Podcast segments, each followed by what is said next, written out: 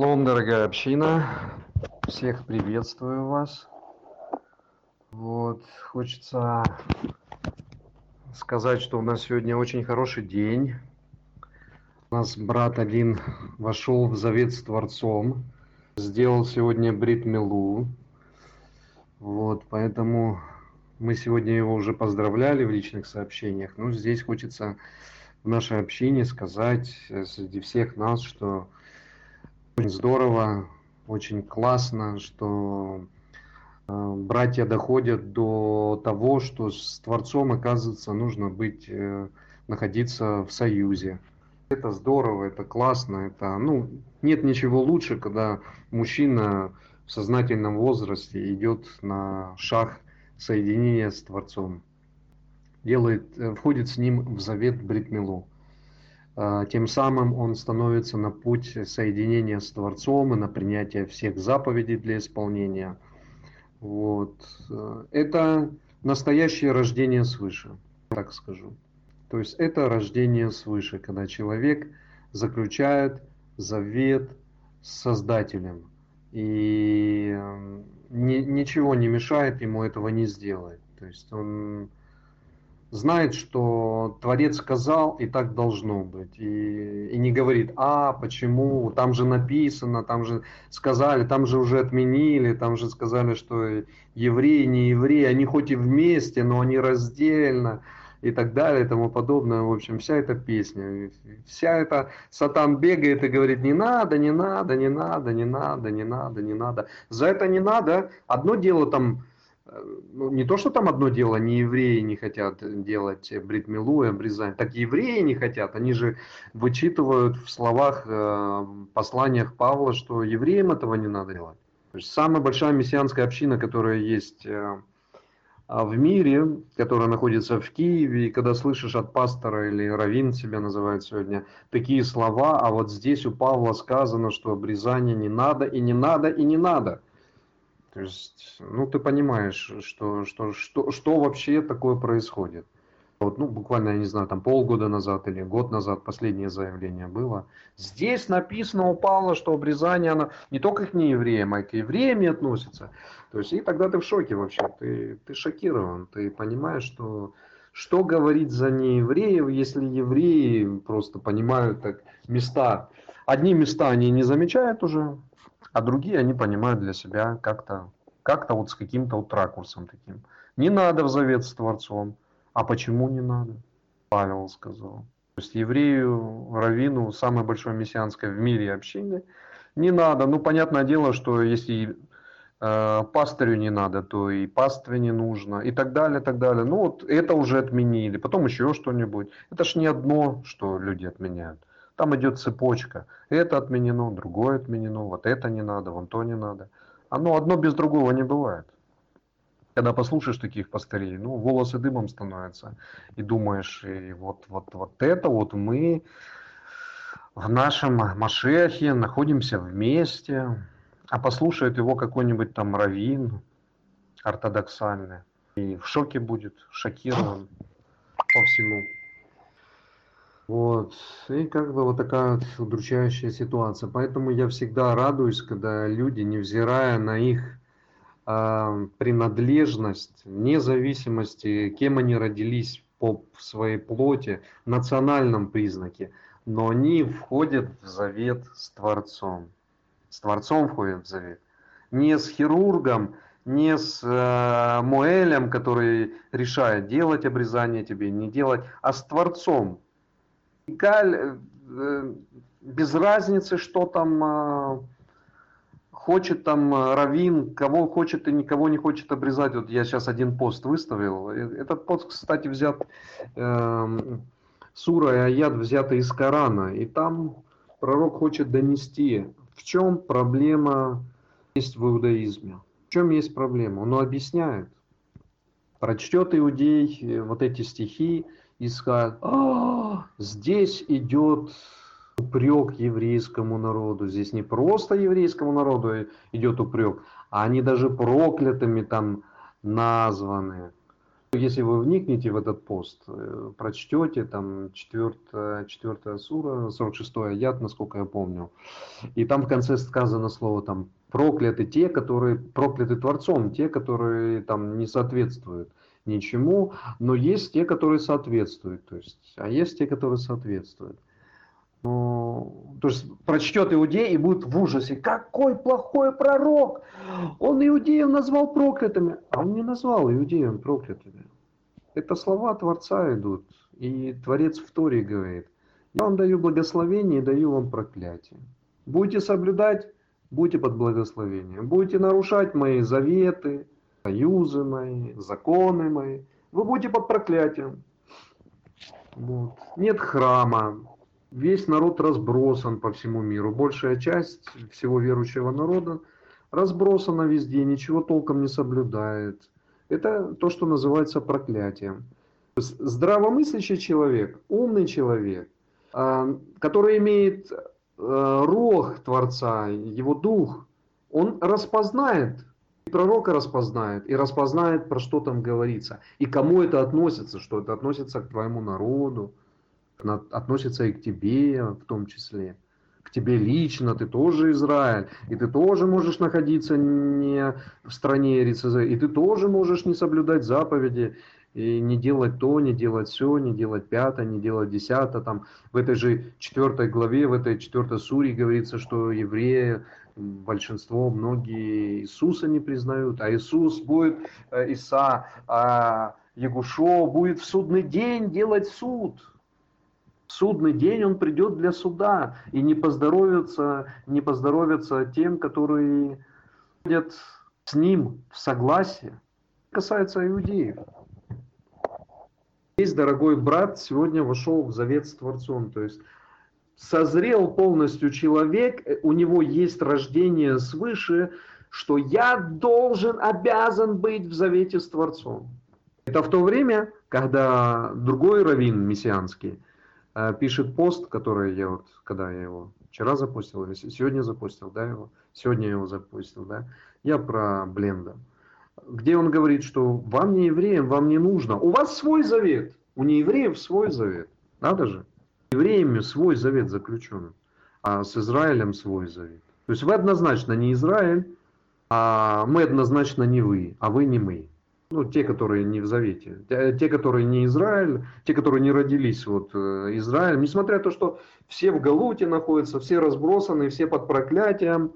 Нет, нет, мы под проклятием, но не совсем. Поэтому нам, мы все равно Израиль, а вы все равно не Израиль. У нас все равно своя святость, а у вас все равно не своя святость.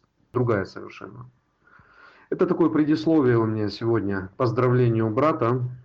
И хочется, чтобы все научились вы понимать, э, сколько это все важно и насколько мы не должны быть далекими от Творца и от Его законов. Вот, достучаться, конечно, до всех, э, достучаться, конечно, до всех крайне сложно, потому что выработались уже авторитеты, эти авторитеты эти авторитеты как бы начинают доминировать, ну, одни такие авторитеты мессианском мире, другие авторитеты там в христианском мире, в католическом, евангелическом, там, в православном, ну, по самым большим таким конфессиям. И все. И когда что-то говоришь поперек, ну, ты в лучшем случае ты еретик, в худшем там, я не знаю что. Но самое главное, что все, все они при этом чего-то где-то и очень сильно нарушают. Да? Все чего-то где-то сильно нарушают. Одни не признают, там, верят в троицы, во что угодно, в дуализм. А другие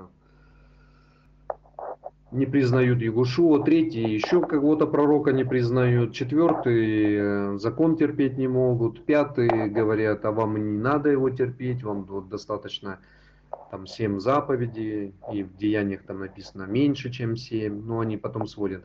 Кстати, у нас сегодня этот урок и будет, и Карлен задавал там вопрос, и вот я ему сегодня в этом посте, мы сегодня разберем. То есть тема нашего урока будет, э, потом мы нашу вот э, нашу встречу мы с вами это уберем из урока, а тема нашего урока сегодня будет Бней Нох. Как к этому относиться, насколько это верно, неверно, э, что это за направление такое, надо ли себя к нему соотносить или не надо соотносить к этому направлению, будут ли они соблюдать заповеди или не будут эти Бней Нох, разрешают им, не разрешают, какие преграды им строят иудаизм, является ли это вообще хоть частью учения Егушо и Нового Завета с Израилем или не является вообще ничем. То есть вот это мы сегодня разберем на этом уроке и поставим его для общего прослушивания. Вот, если кто-то созреет учиться, тот созреет. Если не созреет, то не созреет. Ну, пусть все будет по воле Творца. Он открывает уши, он дает зрение и духовное, и это разное. Поэтому наша задача прозревать, указывать, э, участвовать в беседах, в разговорах, в учениях. А там дальше Творец делает свою работу. В конечном итоге все мы станем одним народом, то есть это без всяких сомнений – все мы будем одним народом, э, народом соблюдающим. Народ наш будет называться сам Израиль. Вот. И иудеи ортодоксальные никуда не денутся и будут уверовать в Иешуа. Ну просто так это не произойдет, это нужно объяснить, почему это должно произойти. То есть открыть все карты. Открыть все карты это означает а, назвать все вещи своими именами. Кто чему учил, а кто чему не учил. Потому что сегодня знают, вот это движение, которое называется христианство, это создал вот этот Ёшка, э, то есть с плохим названием, да, это его религия, она нам неприятна, отвратительна, не наша совершенно, ну да, она взяла от нас э, чего-то там и как-то, мы разработчики, как говорит э, Пинхас Полонский, мы разработчики, а вы а вы там деятели непонятные. А мы разработчики. Это вместо Творца не, тр, не Творец-разработчик, не его, не его краеугольные камни разработчики, а вот э, собрались там горка мудрецов и говорят, мы разработчики. Мы разрабатываем, ну это так, со слов Полонского. Другой э, ортодоксальный иудаизм большой, там 90% конечно никто серьезно эти слова вообще не будет воспринимать э, говорит человек, мы разработчики, а вы наши там, дочерние предприятия, распространители иудаизма. Какой иудаизм? Какого иудаизма? Все религии придут к одному знаменателю, все. Но их нужно привести к этому знаменателю. Они понимают, что и то им понятно, и это понятно, и земля принадлежит Израилю, там одни говорят, другие говорят, вот и Тора нужна, и уже начинаются споры, кто-то отменял ее, кто-то не отменял эту Тору, то есть, ну, вот такое вот э, движение идет, такое серьезное движение внутри религиозное идет. Вот. Иудаизм, сегодня мы это будем разбирать, иудаизм пришел к тому, что, ага, много религий, и последние вот учителя, которые занимаются модернизмом э, в иудаизме, они понимают, что эти народы, они они уже научились этому в пророках. Раньше они пророков не изучали просто. Ортодоксальный иудаизм пророков не изучал. Совершенно. То есть последние столетия, столетия пророков просто не изучали. Находились э, традиции, в замкнутом пространстве, в своих каких-то анклавах, лагерях.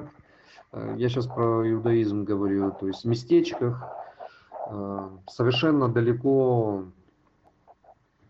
и находящиеся в противоречии с христианским, с мусульманским миром, хотя, в принципе, если с мусульманским в основном жили без напряжений больших, то с христианским жили с постоянным напряжением.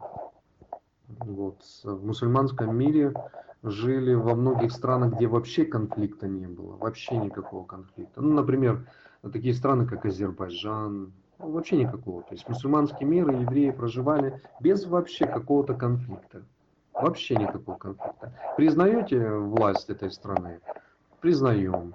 Ну и все хорошо, живите. Вот то платите, вот это платите. Все, проживайте. То есть никакого ни притеснения, ничего не было, ни вражды, спокойно жили вместе, чего-то как-то проживали. То есть вы, вам свое, нам свое, то, то, то, то. Вот. Между христианским и миром иудаизмом всегда была вражда, серьезная вражда, где бы это ни происходило. Исключения, конечно, были и иудаизма с исламом, то есть были такие места, как в Египте, там, в Алжире. Ну, были, были на земле некоторые места, где было немножко сложно. Вот. Но так в основном везде было тихо, спокойно, мирно. Вот, казалось бы, Иран. Иран это Вавилонское все царство. Иудаизм находится уже там больше двух с половиной тысяч лет в изгнании больше двух с половиной тысяч лет, не знаю. Многие по сегодняшний день там проживают. Их все там устраивает, они так прижились э, с мусульманскими законами, со всеми, все их устраивает. Многое там очень схоже. Та дисциплина, которая там есть, их устраивает. Э, то есть отношения устраивает. Э, то есть намного-намного ближе Несмотря на то, что кто-то говорит, что христианство, ну там учителя, ну в частности Полонский говорит, что христианство намного ближе к иудаизму. Да, вообще неправда. Просто неправда. Вообще неправда.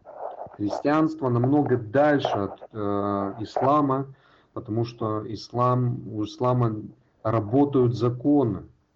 Работают законы. То есть он, ислам он не такой извращенный, как извращенное христианство. Поедешь в христианские страны, там посмотришь, что то парады гомосексуалистов, то вон то, то вон то, то вон то, то вон то, то вон то, то, ну все что угодно, все что угодно. Этого в исламе не встретишь совершенно, просто нет, ну нормальных, э, нормальных э, закрепленных странах, где большое количество мусульман, и где традиция работает и законы работают. То есть там совершенно другие законы, это не западные законы, и совершенно другая жизнь. Она очень-очень-очень близка к жизни иудейской. Очень. Да, прошу прощения. А, жизнь очень близка к иудейской, в этих странах э, в плане единобожия находятся там э, основные такие и главные моменты, которые не препятствуют ненависти друг к другу. Вот.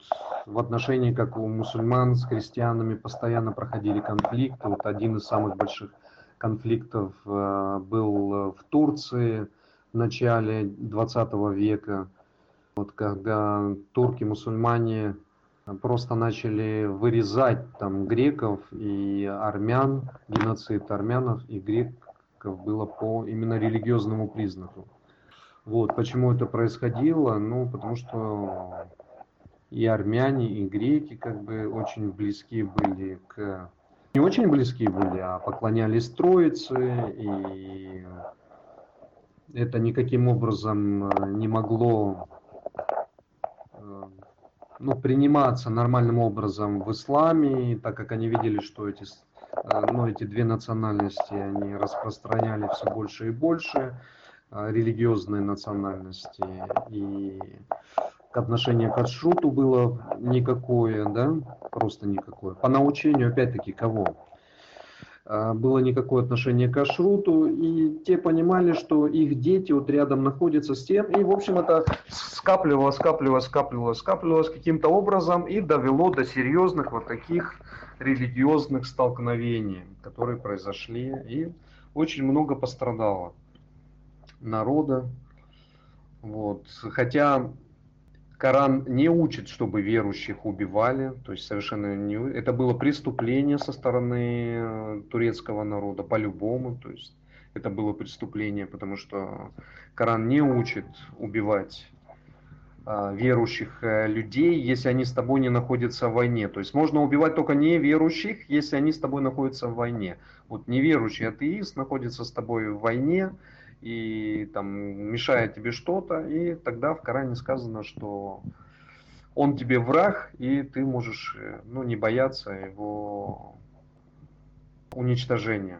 Вот. В других случаях просто полностью запрещено именно воевать с верующими людьми. Просто запрещено.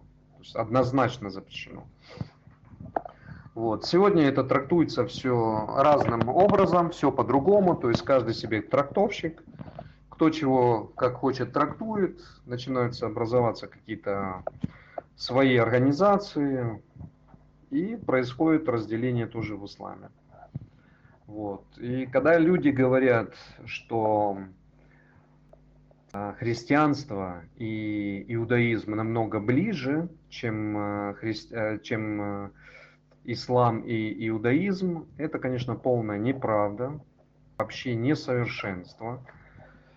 И языком уважаемого Пинхаса Полонского он говорит, у нас общие писания с вами, с христианами. У нас с вами общие писания, Танах, Ветхий Завет так называемый, чего нет э, в исламе, чего там не согласуется с исламом.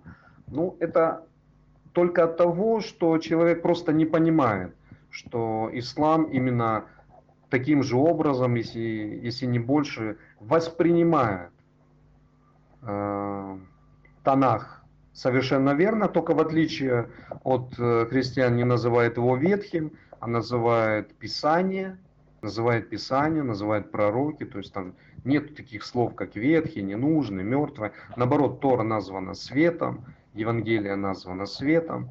Ну, то, что они не обучали эти книги с этой книги, ну, это уже часть предания. То есть было предание, и предание способствовало уже отходу от прямого смысла Корана, уже появились трактовщики, ушли в сторону совершенно, отдалились от э, от пророка и стали на совершенно другую э, на совершенно другую тропу, тропу, которая создала новую религию, которая стала в оппозицию всем и каждому, и трактуется вот уже на новых лидерах совершенно не так, как она есть на самом деле.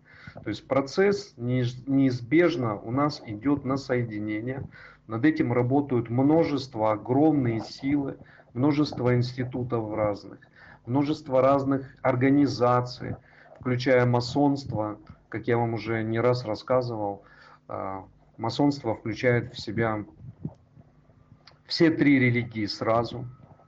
Все три религии находятся вместе, а, входят в этот, ну, так называемый клуб движения, его клубом называю. Вот. И на кафедре лежат книги Танах, Тора, пророки, Писания, Евангелие и Коран. Вот все вместе лежат, и они дали себе клятву, что теологических вопросов у них никогда не рассматривается, но вместе они являются верующими, которые, несмотря на то, что они разные, э, работают над тем, чтобы быть в единстве. Как и чего это произойдет, они толком не знают, но они в это верят и находятся вот в своем таком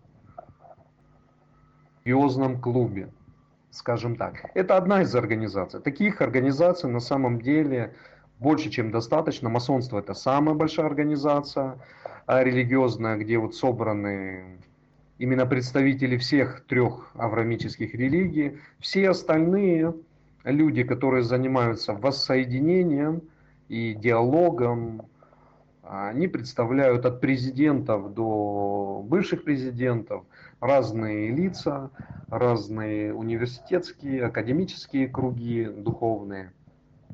Вот, они все э, находятся на пути единства в вере.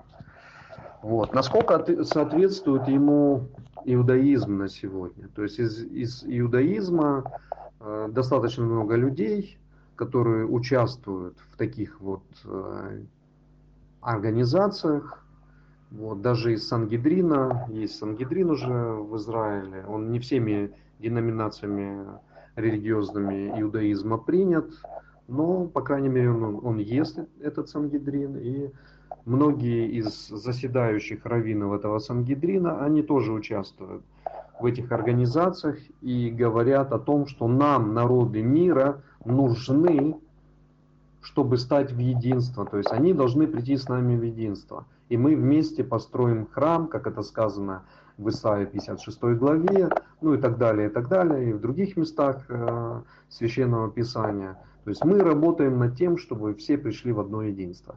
Теперь, каким образом это единство будет устанавливаться?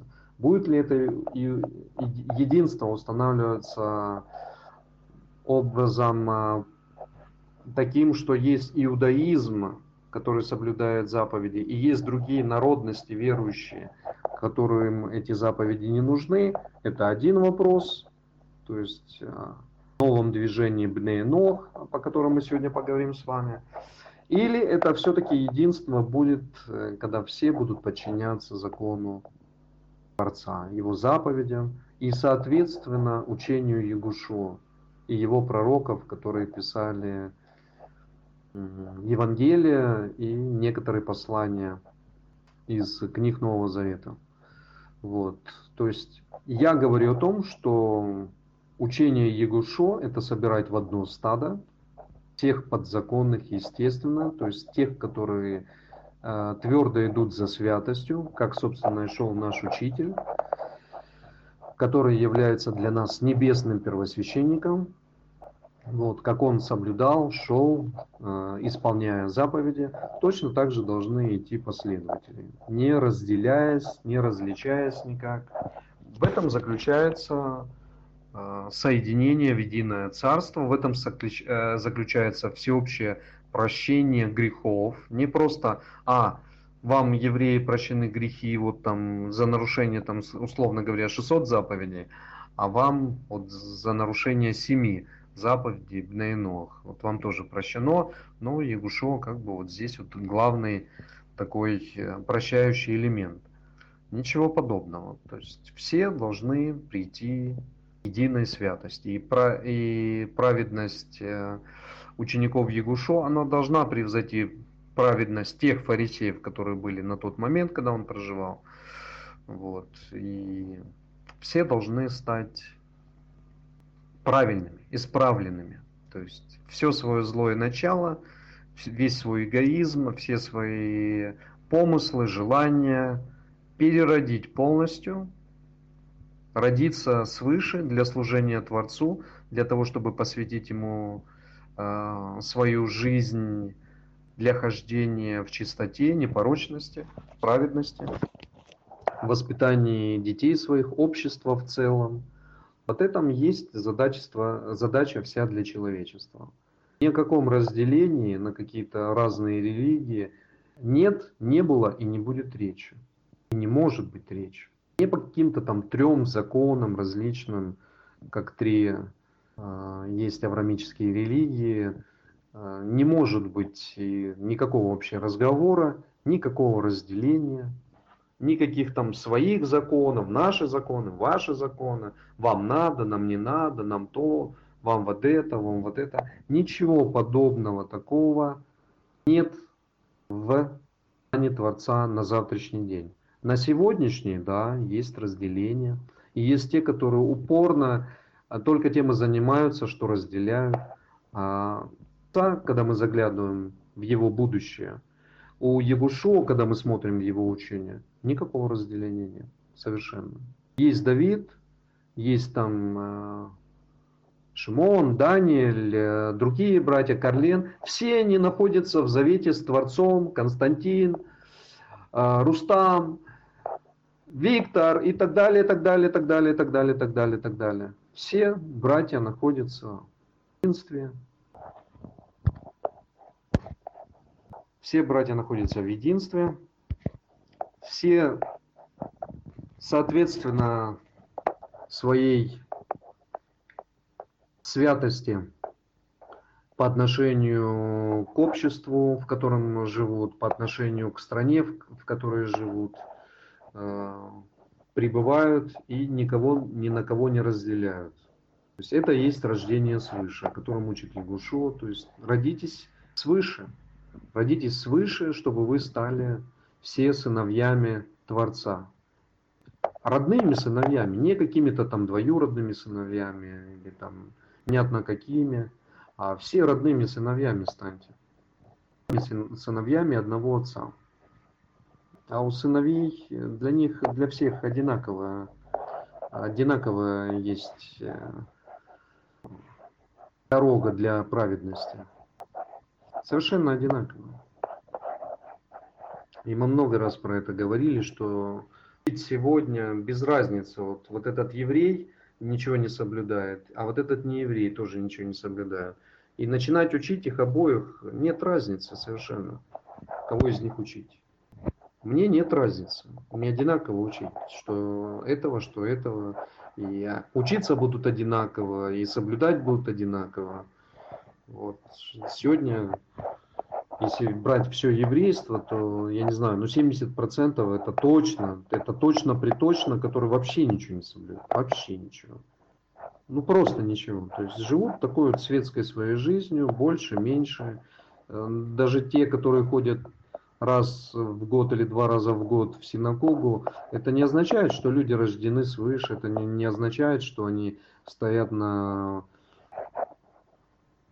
пути э, уничтожения своего греха. Нет, они находятся в оппозиции у Творца. Но есть учителя, допустим, как тот же Полонский, который говорит, для меня вот если еврей пришел там раз э, в год э, в синагогу, он все равно для меня как бы иудей. Не, ну это простой разговор, ни о чем. Это, ну вот он пришел на Йом-Кипур, на праздник на один, ну и вот он, ну он, для, он нормальный, он нормальный. А грех рождает что? Смерть.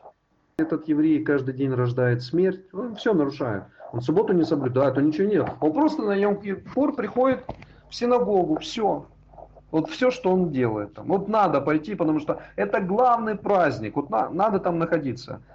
Этот человек какое отношение вообще к Творцу имеет? К народу какое отношение он имеет? Да вообще никакого. Любой там протестант в тысячи раз его лучше. Ну, в тысячи раз. Во всем. Во всем. Вот в чем не возьми, он в тысячи раз его лучше. Этот еврей, он как православный. Вот есть какой-то там праздник, Троица. Надо идти срочно в церковь. Он идет в церковь. Потому что так нам все идут. Пришел, помолился, свечки поставил, там кто-то кто иконки зажег. Все. Вот это вся его вера. Ну, по большому счету. Ну, какие-то там еще что-то, он там где-то какие-то праздники. То ли да, то ли нет. То же самое в иудаизме. Так называемый иудаизме, да, он еврей, он, да, он рожденный, там все. Но он ничего не соблюдает совершенно, совершенно ничего. Раз-два входит э, в синагогу по каким-то праздникам. Это что вообще? Это называть это человек, это иудаизм, это люди, это, которые, это люди, которые полностью отвернулись, им до, раз, им до, до никакой разницы нет им, что там Творец им говорит. Он такой, что он от них требует, что он от них хочет. Им все равно на это. Просто все равно. Нету дела им до этого. И как можно называть таких людей, да, он для меня иудей. Ну да, хотя бы раз он ходит, он для меня иудей. А для меня он не иудей. Какой он иудей? Ну, слово иудей уже надо понимать, что это человек, который восхваляет имя Творца. А где восхваление Творца, если ты полностью от него отвернулся? Ты ходишь там на непонятный для тебя праздник в Йом-Кипур, чтобы что? Чтобы что? Чтобы тебе простили что? Йом-Кипур это день прощения чтобы тебе простили что?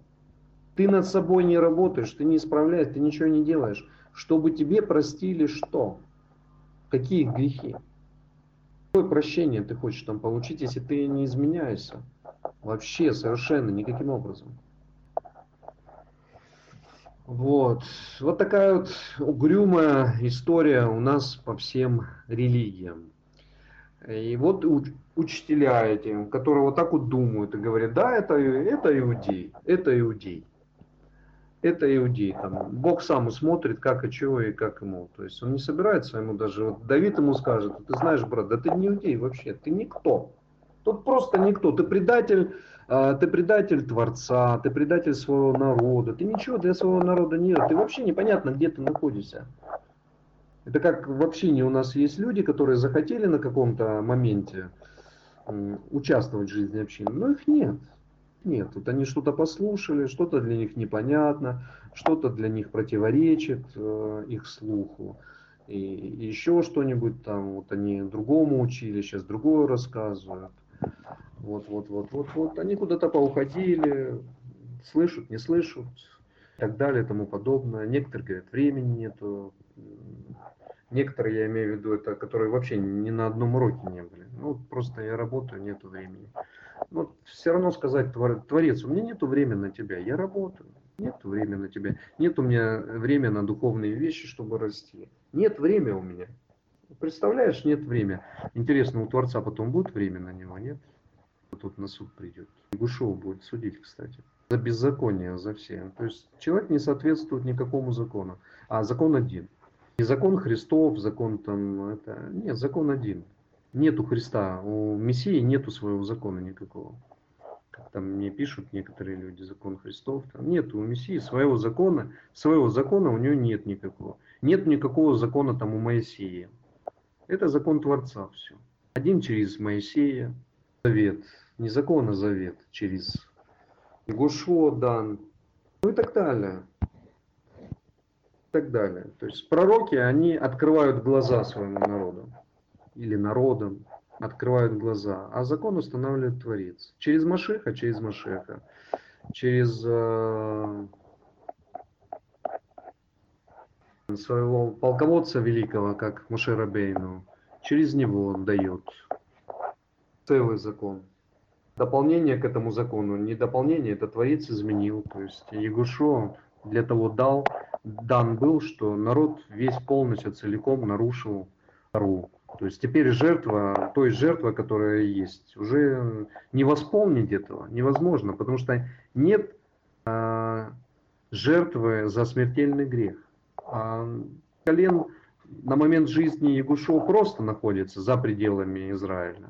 Они живут в Галуте, там миллионы нарушающих смертельному греху. И тут дается такая надежда, даже смертельный грех может быть прощен, потому что народ полностью нарушил Синайский завет. Полностью. Весь народ полностью нарушил.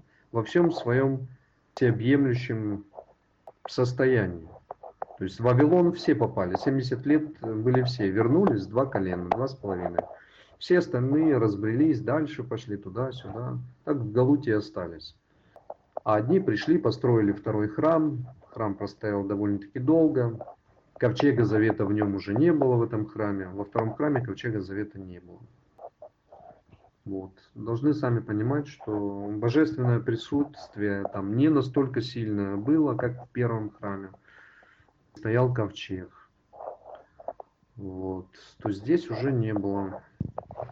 Первосвященникам было сложно получать откровение от Творца. Очень сложно, потому что они получали э, святой святых, а здесь не стало, ковчега там нет. С откровениями все сложно стало. Пророков стало намного меньше. Раньше их было больше, сейчас стало намного меньше. И потихонечку, потихонечку весь Израиль ушел на нет. Вот. И на сегодняшний день мы имеем, что все разделены. Они не хотят закону подчиняться, а, учат их учителя, что закон им и не нужен. Мессианский иудаизм, да? Учат, что закон им не нужен.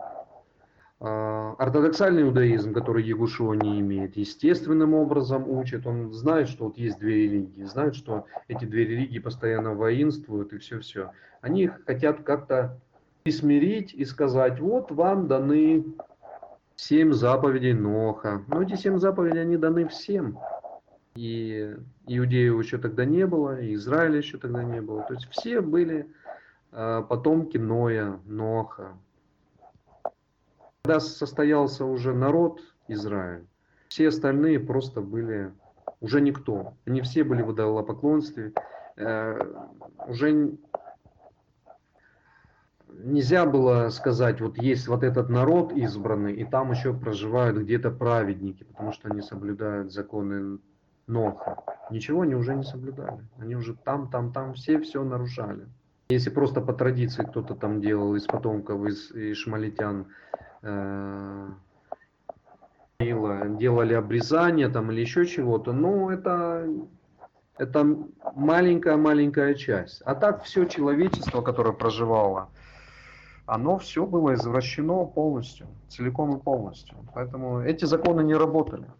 Состоялся народ Израиля, этот народ Израиля развивался. Все, не было никакого больше движения. И теперь это движение придумывают, и навязывают, и наглым образом идут. То есть естественному, естественное учение Ягушуя мне интересно, Новый Завет с Израилем, ортодоксальный иудаизм мне интересует. Так вот, под эту песню сегодня благополучно пытаются вот эти мессианские раввины вписаться и сказать, а что? Нормальный концепт, вполне нормальный. Есть вы с вот этими заповедями, и не нужно вам никаких обрезаний, ничего.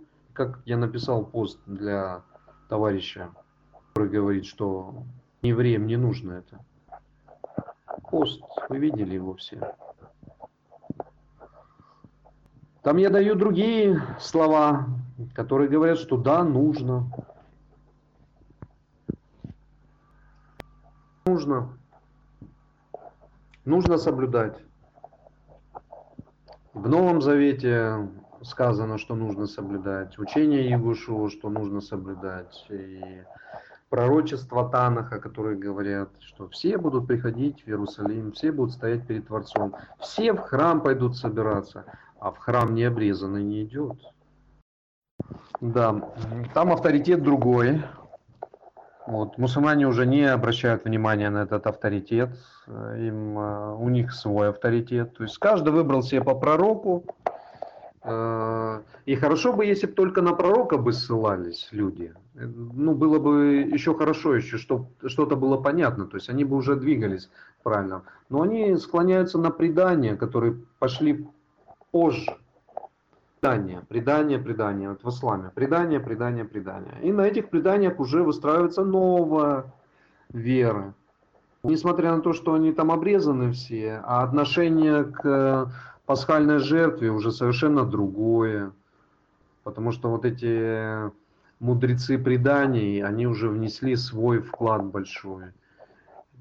Новый Завет не изучался должным образом, Тара не изучалась должным образом. То есть есть огромные пробелы. Есть серьезные богословы, которые знают, но их очень мало. Их мало кто не так сильно слышит. Потому что религиозные деятели, они на преданиях находятся, а такие продвинутые ученые, богословы, они видят, что в преданиях есть множество, множество, множество неверного, несоответствующего главной книге или другим главным книгам, священным книгам, да, которые никто ничего не отменял. Вот. И поэтому говорить, кто ближе к кому, да никто никому не ближе. Все друг от друга, собственно, далеки. А чтобы были а, близки друг к другу. Вот. Здесь в первую очередь нужно научиться поклоняться правильно единому Творцу, познать Его имя, знать, как, где и при каких обстоятельствах нужно Ему правильно э, служить, через э, что через кого можно получить прощение греха, потому что прощение греха нужно получать, а в исламе на это акцент вообще не ставится. Прощение греха. Творец простит и все. То есть, ну, вот так вот они уже себе все утрировали, упростили всю веру из-за своих преданий. И получилось новое богословие, свое отдельная религия. Вот. А чтобы это все изменилось, поменялось, нужно про это много говорить, если знает. Есть те, кто знает, что говорить, куда учить, куда вести, куда должно привести. Невозможно вот на последнего пророка только ставить свой акцент, и все, что было до этого, просто стереть. Оборвалась связь. Да, не знаю, что происходит. Сделку выбивают. Вот, простите, пожалуйста, я с телефона говорю, выбивает на телефоне сделку. То звонки иногда приходят, то выбивает. Ну, все чаще просто выбивает, чем звонки. А, ну, хорошо, давайте подойдем к нашему основному уроку, который мы хотим сегодня разобрать. Вот. Давайте сегодня вспомним, что у нас за день Сегодня у нас 12 Тамуза 5777 года. Тему мы сказали, мы сегодня будем э, разбирать, кто такие Бней. Я начну с того вопроса, то, что задает мне Карлен, и хочу на него ответить, и потом дальше мы разберем, что это за религия, как она, может ли она с Павлом как-то, ну, от вопроса э, Карлена, может ли она как-то с Павлом пересекаться из его учения или не может, и с 15 главой может пересекаться или нет. Сейчас мы постараемся это быстренько разобрать. Карлен задает вопрос. Читая утром Тару, у меня возник вопрос. В Бытие, глава 9, когда Бог заключил завет с Ноем, отсюда говорят «бней Нох». Так в этом завете сказано, что все, все движущее, э, движущее, что живет на земле, будет вам в пищу. Только плоти с душой ее с кровью не ешьте. Мне непонятно, почему закон о том, что с кровью есть нельзя, давался давался, а отличать чистых животных от нечистых не давался.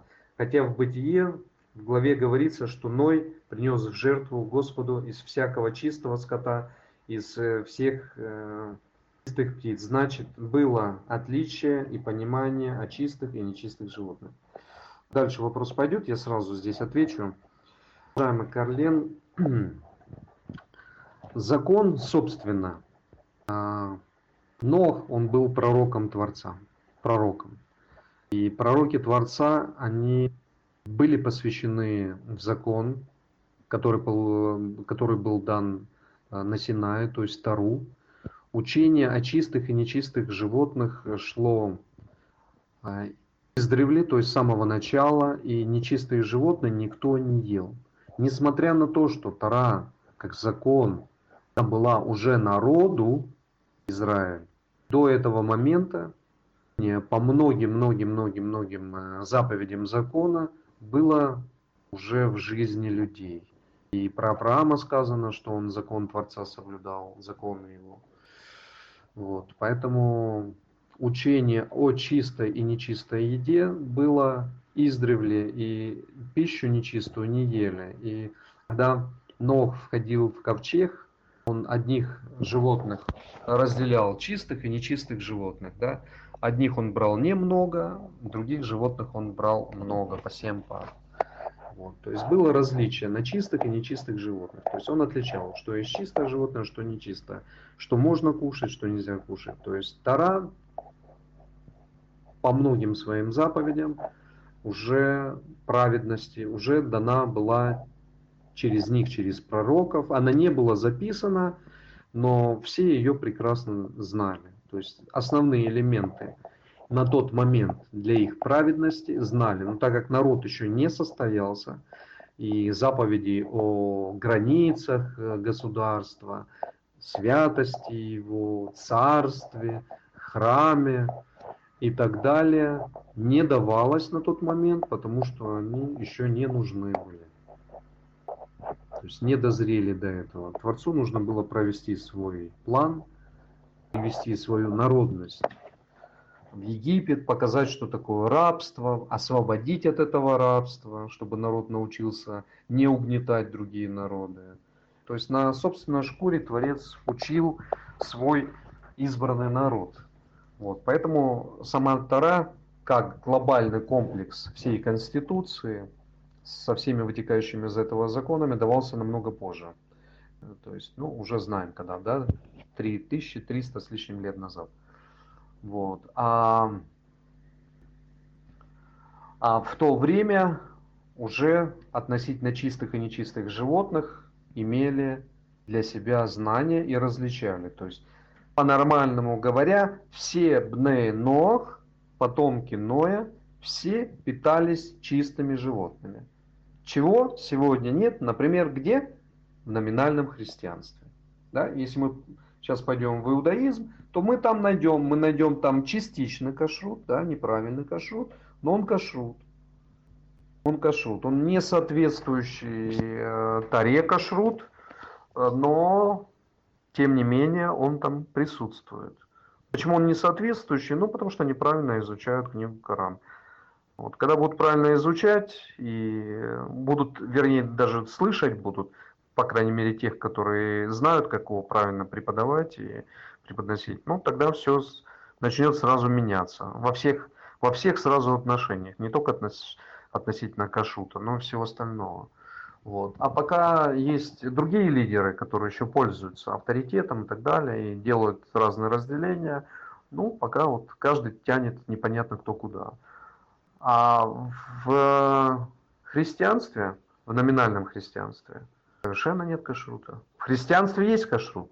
Христианство – это последователи Христа, последователи Машеха. Последователи Машеха соблюдают кашрут точно таким же образом, как это соблюдал Машех. Почему? Потому что что мой учитель, то и я. У меня с ним единство. Что он, то и я. У меня единство с ним. А у других нет никакого единства. У них все разрешено. Можно. Все можно, все. Сатан все разрешил. Да делайте. Запретили когда-то. Ничего, делайте теперь. Можно вам. И вот раввины говорят авторитетно, они столько много знают. Они столько много рассказывают. У них такая мудрость. Они в иудаизме разбираются хорошо. Аллахе. И истории много знают разных. Всего вот насобирают целый комплекс. Насобирают так, соберут вот такое интеллектуальное учение, выдадут в массы. И массы языки свои э, высунут вниз, там рты раскроют, слушают и говорят, о, вот это мудрость. А мудрец говорит, а вам не нужно ничего, вам в завет с Творцом входить не надо, соблюдать ничего. В Деяниях в 15 главе написано. Важно, что в Новом Завете, в других местах написано, что надо петь, э, петь песнь Маше и песни Агнца, то есть Тору надо соблюдать. И не важно, что э, говорится, что заповеди не тяжкие, и любовь к Творцу это соблюдение его заповедей. О каких заповедях речь? Ну, там начинают слишком мудрые говорить, не, это другие заповеди, не те заповеди, это вон те заповеди, вот эти заповеди. Вот так все четко у них разделяется. И святость, и соблюдение заповедей. Не, это заповеди Иисуса надо соблюдать. Не заповеди Творца, а заповеди Иисуса надо соблюдать. То есть кто что, кто, кто куда. В общем, полная безграмотность везде, на, на любом уровне. Куда ни копни, везде полная безграмотность. Во всем. А, следующий э, вопрос. Из этого, может из этого писания как-то и есть разделение на Израиль и Бней Израиль как народ священников, выполняющий, выполняющий большую функцию. В общем, мне непонятно. Если у вас есть возможность мне объяснить, то объясните, пожалуйста, тогда раба. А, может, на этой основе Павел учил Нох. А то учение, которое сейчас идет через вас, позволяет ревностным дней ног войти в состояние, которое описывается э, в пророке Исаия 56 глава. Ну, собственно, я отвечаю на ваш вопрос. Когда был создан народ Израиля, который назывался Ам Израиль, он создавался, вот я просто, я не знаю, я уже кричу на всю вселенную, он создавался из народов мира и потомков Израиля. Вместе они стали одним народом, который был назван Ам-народ. Вместе и народы мира, которых принято называть Бнеенох, все они сделали обрезание, когда они выходили из Египта, и все они приняли пасхального агнца. Никто не обрезанный из Египта не вышел. Никто никто не обрезанный не мог принять пасхального агнца. То есть все они были обрезаны заранее, они вообще обрезаны все были. Как евреи, так и вот эти народы, которые жили среди евреев, которые верили в Творца. Они почему выходили? Они в Творца верили, они жили рядом с этими э, потомками Якова. Они через них научились верить в Творца научились э, тем законам, которые были даны. Они понимали, что им нужно уходить. А многие евреи не вышли из Египта, остались в Египте. Все это нам достаточно известно хорошо из наших преданий, которые есть. И все вместе они стали народом. То есть, когда они стали народом одним, другие Бнейнох перестали просто существовать. То есть все, кто не пошел, те остались просто за, за, за, за, за, за нигде. Просто за нигде они остались. То есть они остались за, за пределами народа, тем самым там идолопоклонство вместе с евреями, которые не вышли и так далее, и так далее. Вот. Поэтому возникновение вот этого движения Бнейнох происходит только по причине того, что есть множество христиан, множество мусульман, с которыми ортодоксальный иудаизм, доктрины их принимать не хочет, Егушо принимать не хотят, Мухаммеда принимать не хотят, но хотят их всех обратить вот эту нормальную религию для Бненох и сделать из них, ребята, верьте в Творца в Единого, семь заповедей вам, соблюдайте их, и все. И ничего вам не нужно, никакие Иисусы вам не нужны, никакие вам жертвы за грех не нужны, оправдания за грех не нужны, ничего вам это не нужно. Это учит ортодоксальный иудаизм. То есть, по большому счету, вся вот эта вот секта, которую они создали, которая причастна как бы к, к, к, к, к иудаизму, это не что иное, как простая секта, дочерняя религии ортодоксальный иудаизм. Сам ортодоксальный иудаизм не соответствует а, библейскому иудаизму. Просто не соответствует, потому что он нарушитель. Нарушителю. В с Творцом у него нету пасхальной жертвы, которая омывает.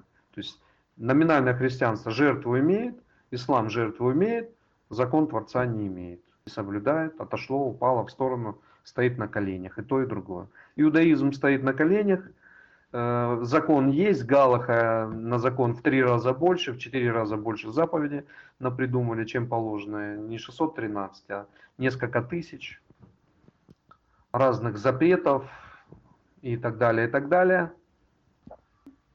Не принимаем мы Ягушо, ничего не делаем, вот такая вот мы здоровская религия. Как это с Павлом сопоставить? Павел, тот же самый ортодоксальный иудаизм, как сегодня есть, вот он его так и выдает. Есть мы и есть вы, вам закон не нужен. Но у него есть учение не только вам закон не нужен, у него есть учение, э, у него есть учение закон вообще никому не нужен. То есть у него есть несколько видов учения. Он нужен всем. Закон нужен только иудеям, а не, не иудеям он не нужен. Закон не нужен никому. Три учения есть у Павла. Три. Включая его слугу, который писал книгу Деяний. 15 главу в частности. Три учения есть у того, кто вводит в заблуждение. Три. Выбирай на любой вкус. Какой нравится. Вообще не соблюдать. Пожалуйста, открою, расскажу, покажу, где Павел учит, что закон не нужен вообще никому. Закон нужен всем. Открою, покажу, где у Павла будет закон нужен всем. Где идет разделение евреям не евреям, открою, покажу, есть ли это учение. Кому что нравится, выбирайте на любой вкус. А что? Идут сейчас иудеи и скажут, ну, у Торы есть 70 ликов, 70 толкований. Можно толковать как угодно. Без разницы, что все находятся друг против друга, толкуй как хочешь. А вот у Егушо нет такого учения, уважаемый ортодоксальный раввин. Да, представьте, у него одно учение есть. Будьте все едины, будьте в одном духе, Будьте братьями, вместе никто никого не отталкивает, все единодушно служат Творцу, исполняя Его заповеди и, и так далее, так далее. Ничего не тяжкого нет. И таким вот образом человечество может запросто жить. Нет, есть сатан, который всегда приходит вовремя и хочет увести, всех разделить. Ну вот сейчас вот разделение мы почитаем, узнаем, как разделяют один сатан, другой сатан разделяет. То есть сатан он один, но агентов у него множество везде, и все они разделяют. Википедия, Бнейнот, ну, просто вот что тут написано. То есть я примерно даже знаю, кто это написал. Вот, ну, неважно. Потомки Ноя. Современное, современное монотеистическое религиозное движение. Иудаизм для неевреев.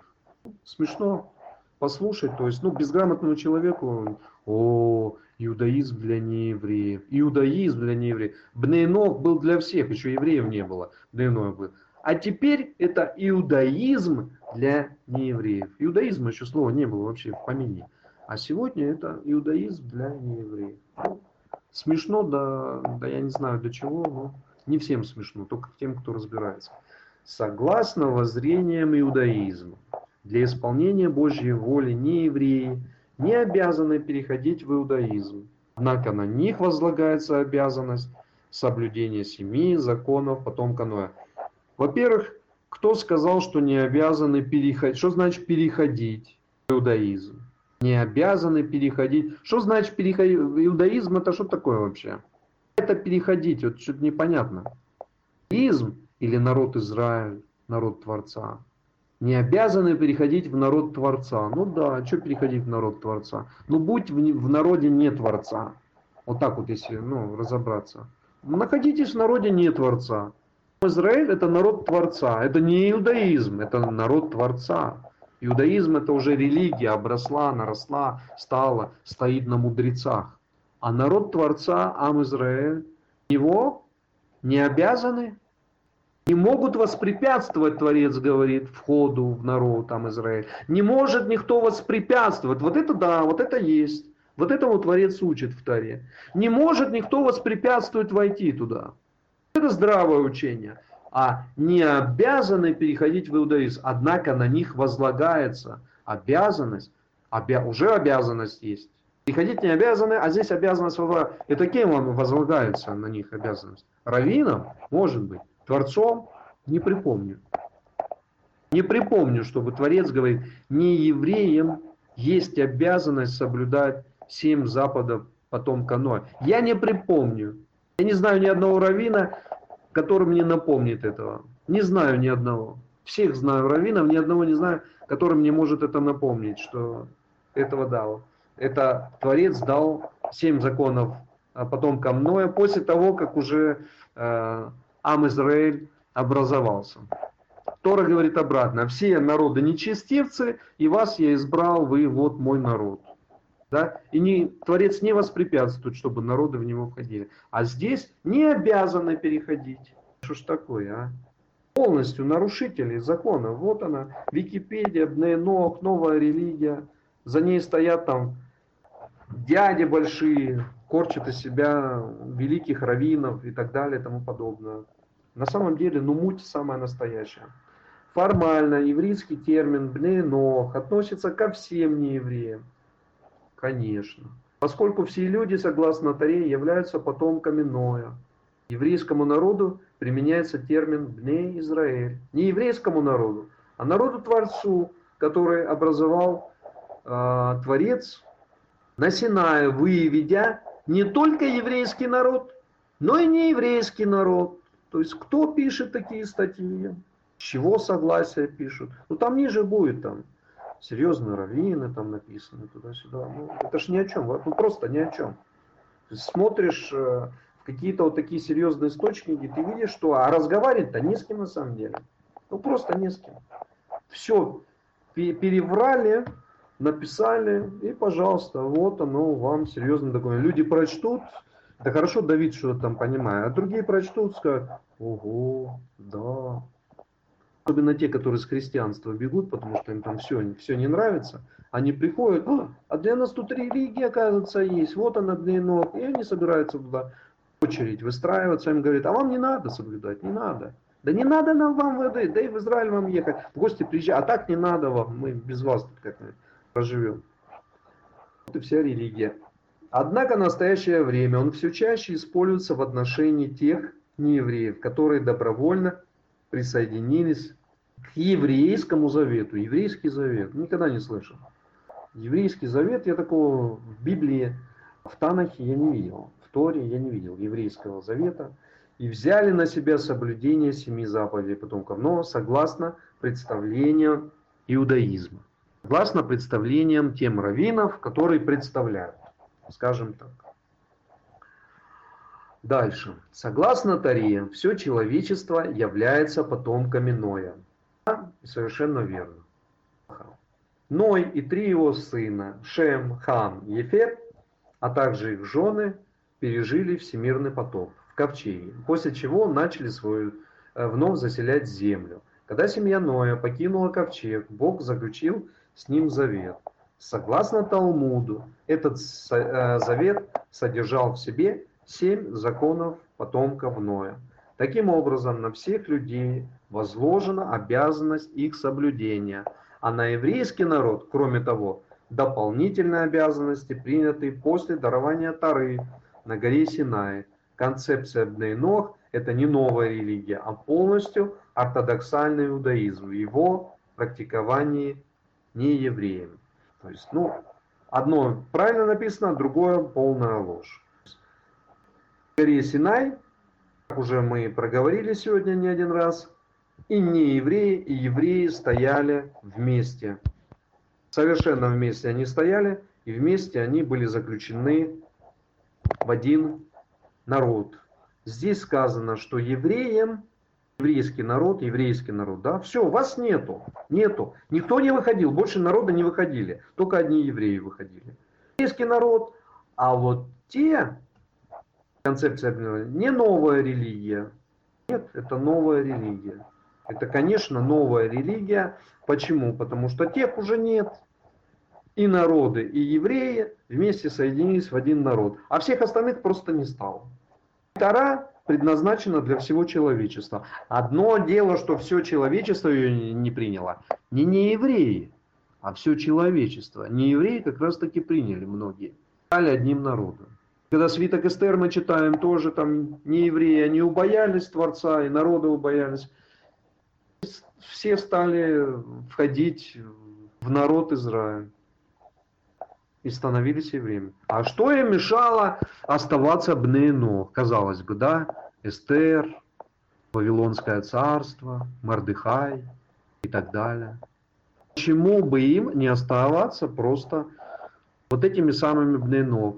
Да, дядя Вася, который ты пишешь статью, это новая религия, которую ты придумал совершенно вчера. И дальше об этом будет сказано когда она состоялась. Поэтому не надо никому рассказывать, что это не новая религия. Это новая религия, которая хочет именно к ортодоксальному, вернее, ортодоксальный иудаизм хочет привязать вот этих людей всех себя. Лишь бы только они не были там под игом какого-нибудь Иисуса, Мухаммеда и так далее и тому подобное. Вот вам, верьте вообще во что хотите. Вот вам семь законов, нам подчиняйтесь, семь законов Ноя, мы вам сейчас напишем там сидуры, молитвенники и так далее, и все. Будем вами командовать. Ничего подобного ортодоксальный иудаизм. Никем ты командовать не будешь. Командир есть один. Имя у него первосвященник Егушова. А вы пока разгильдяи большие, большие разгильдяи. Вот. Вы помазанников Творца не принимаете, пророков Творца не слышите, то есть вы не слышите Творца, вы разгильдяи большие, господа раввины. Это я лично к ним сейчас обращаюсь. Пусть услышат и порадуются, как Давид про них лестно думает. Это еще пока хорошо разговариваем, потому что заслуживают больше намного слышать. С точки зрения иудаизма, соблюдение семи законов является наиболее приемлемой линией поведение для неевреев. Согласно мнению, высказанному в Талмуде и поддержанному Рамбамом и многими другими авторитетами, представителями других народов, а, сознательно соблюдающим эти законы в силу их божественного происхождения, уготовано место в грядущем мире, Уламаба, наряду с евреями, соблюдающими 613 заповедей раввинистической литературе к таким неевреям применяется термин «праведники народов мира». Ла-ла-ла-ла-ла-ла. Не следует путать с почетным званием, присужденным институтом Яд Вашем. Вот, так, о чем здесь нам сказано, согласно Талмуду, и в основном Рамбам как бы и разбирал это все.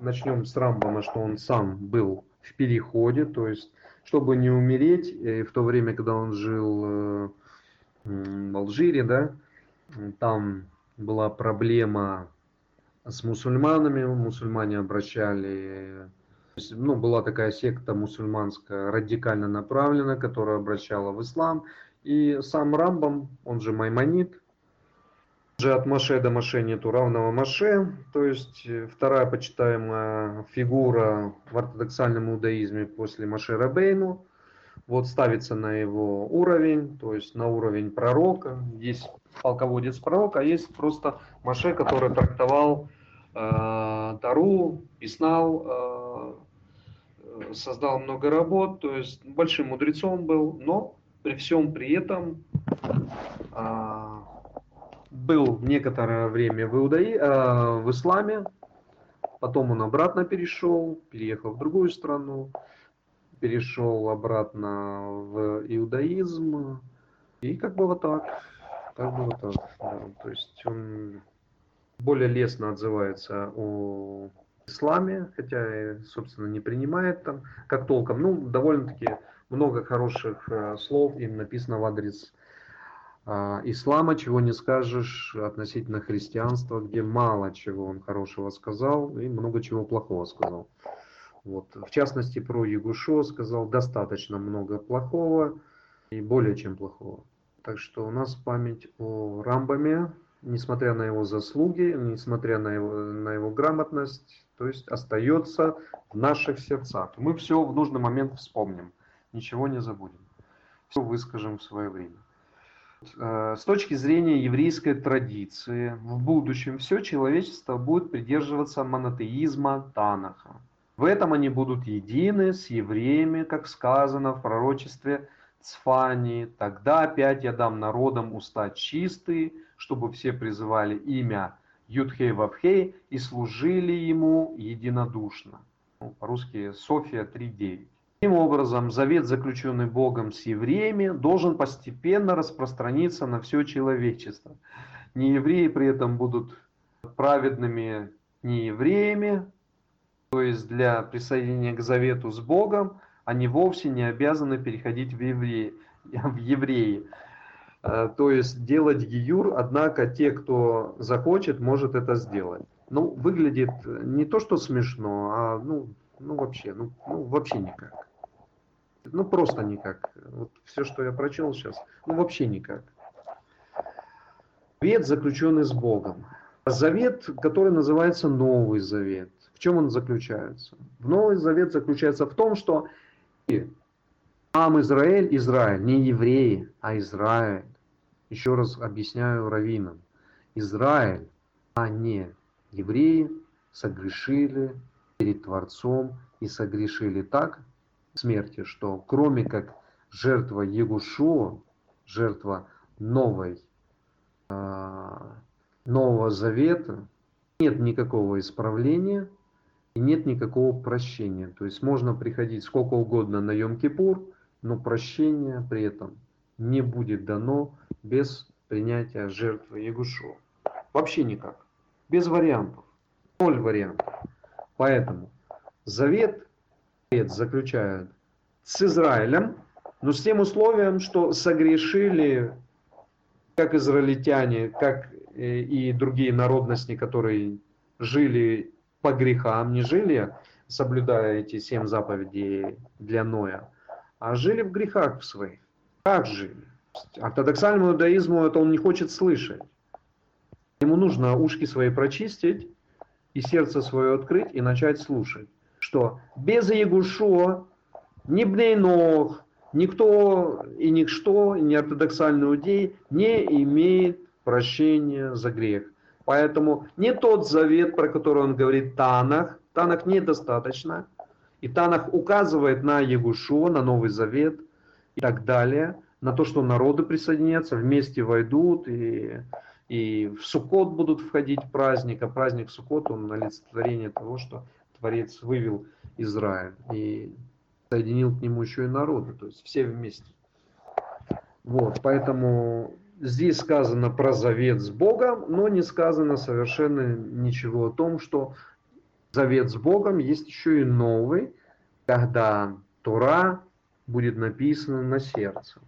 Да, на сердце Тора будет написана. Не вот эта мудрость, а, какого-то мудреца, который что-то там напридумывал и себе уже религии новые посоздавал. Нет, а Тара будет записана, Тара. И она будет записана не только у того, кто родился евреем, но и, у того, кто родился не евреем. На сегодняшний день миллионы, миллионы, миллионы в мире знают Тару лучше, чем рожденные евреи. То есть есть рожденные евреи, которые Тару вообще в жизни не читали и знать ее не знают. Ну так, где-то там два-три чего-то каких-то там.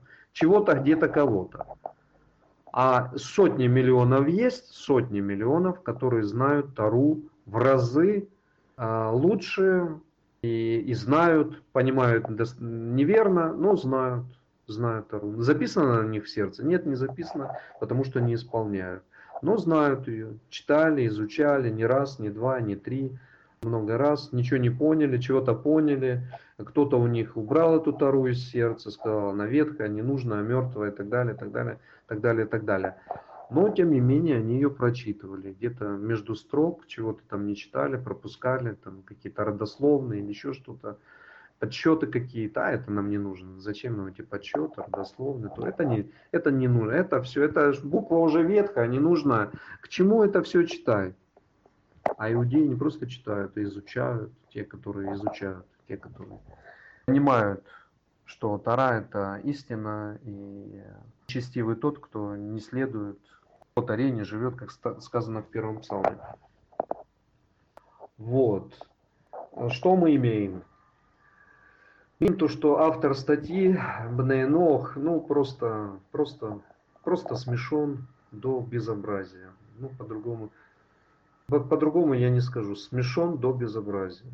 Виднейший мыслитель иудаизма, великий Маймонид, собрал все современные ему талмудические и галактические решения, касающиеся этих заповедей, и изложил их со своими комментариями в разделе «Законы царей и войн» своего фундаментального труда Мишне Тура. То есть, когда это сделан, а, сделал Маймонид, Маймонид жил 800 лет назад, да, 800-900 лет назад жил Маймонид. А, вот он изложил этих семь законов для Ноя. Интересно, а вот до того, как он их изложил, где эти законы гуляли? Кто их где изложил, кто их знал, кто их воспринимал, кто, кто по ним жил? Никто. Но за 1100 лет до Маймонида а, жили другие, которые написали книгу Деяний. И там есть совершенно другие заповеди, не такие, как э, Э, здесь, э, среди этих семи. Но умные дяди из э, мессианского иудаизма хотят сегодня эти заповеди равнять и говорят, мы как ортодоксальный иудаизм, мы вот мессианские иудеи, мы как ортодоксальный иудаизм. Да никак вы ортодоксальный иудаизм. Вы вообще никак. Вот никак вы. Никакого отношения те заповеди из 15 главы Деяний, это уже миллион раз говорил, и не знаю, где мозги у этих людей, где их дух вообще. Я вообще просто не знаю, где они витают. Они в каких-то облаках летают, непонятно где вообще. Никакого отношения те заповеди с 15 главы не имеют к этим семи. Это совершенно разные заповеди. Кардинально разные. Мы сейчас коснемся и тех заповедей, но пройдем эти. Согласно представлениям иудаизма, Бог дал человечеству через Ноя следующие заповеди. Запрет идолопоклонства, единобожие, служение чужим богам. Ну хорошо, дальше. Запрет богохульства, почитание Бога. Ну хорошо. Запрет умышленного убийства, уважение к человеческой жизни. Да. Запрет на грабеж и кинделинг. Уважение к имуществу ближнего.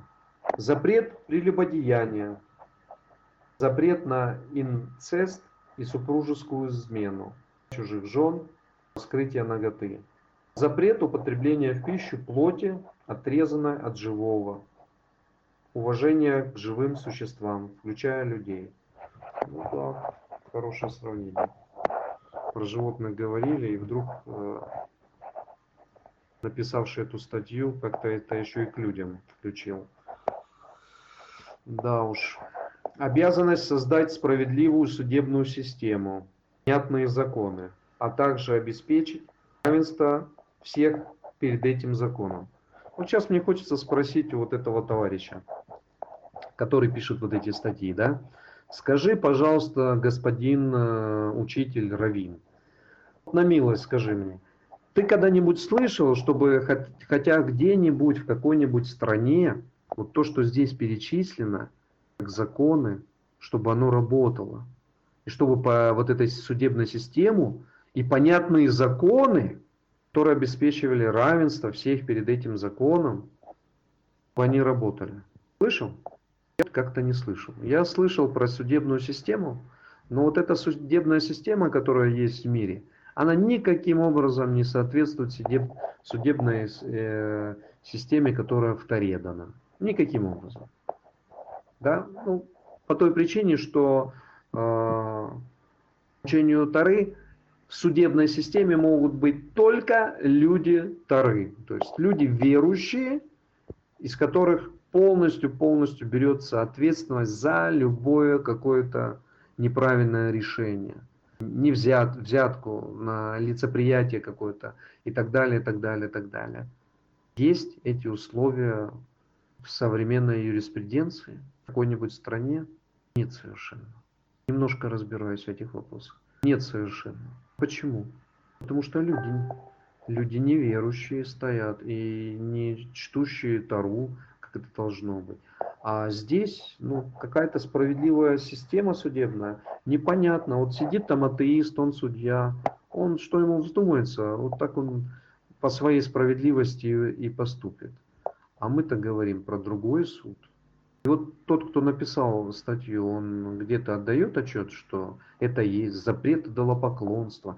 Или он хочет сказать, что вот этот ортодоксальный иудаизм, про который он говорит, что он где-то кому-то чего-то учил в мире – чтобы по этой системе вот жили, это происходило. Иудаизм учил, ничему иудаизм не учил, совершенно. Он замкнутый был.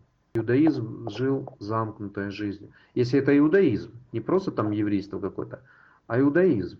Жил замкнуто, никому ничего не учил. Законы устанавливались, которые устанавливались.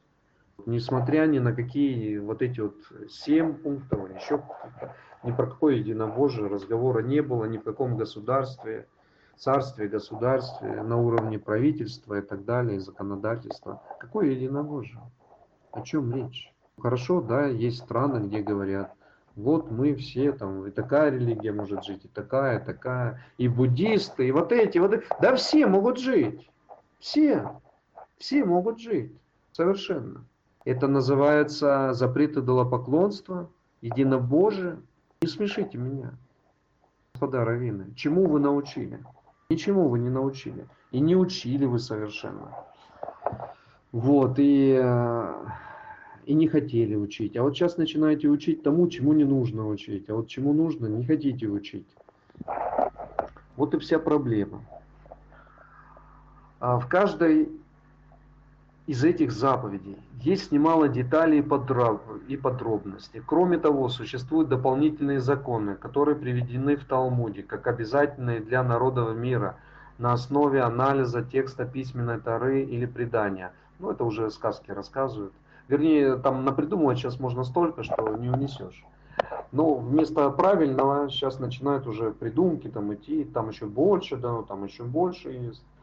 Да-да, расскажи кому-нибудь другому, они в своем большинстве являются предметом дискуссий еврейских мудрецов. Да, предметом дискуссии являются, да, поговорить, но не на практическом применении.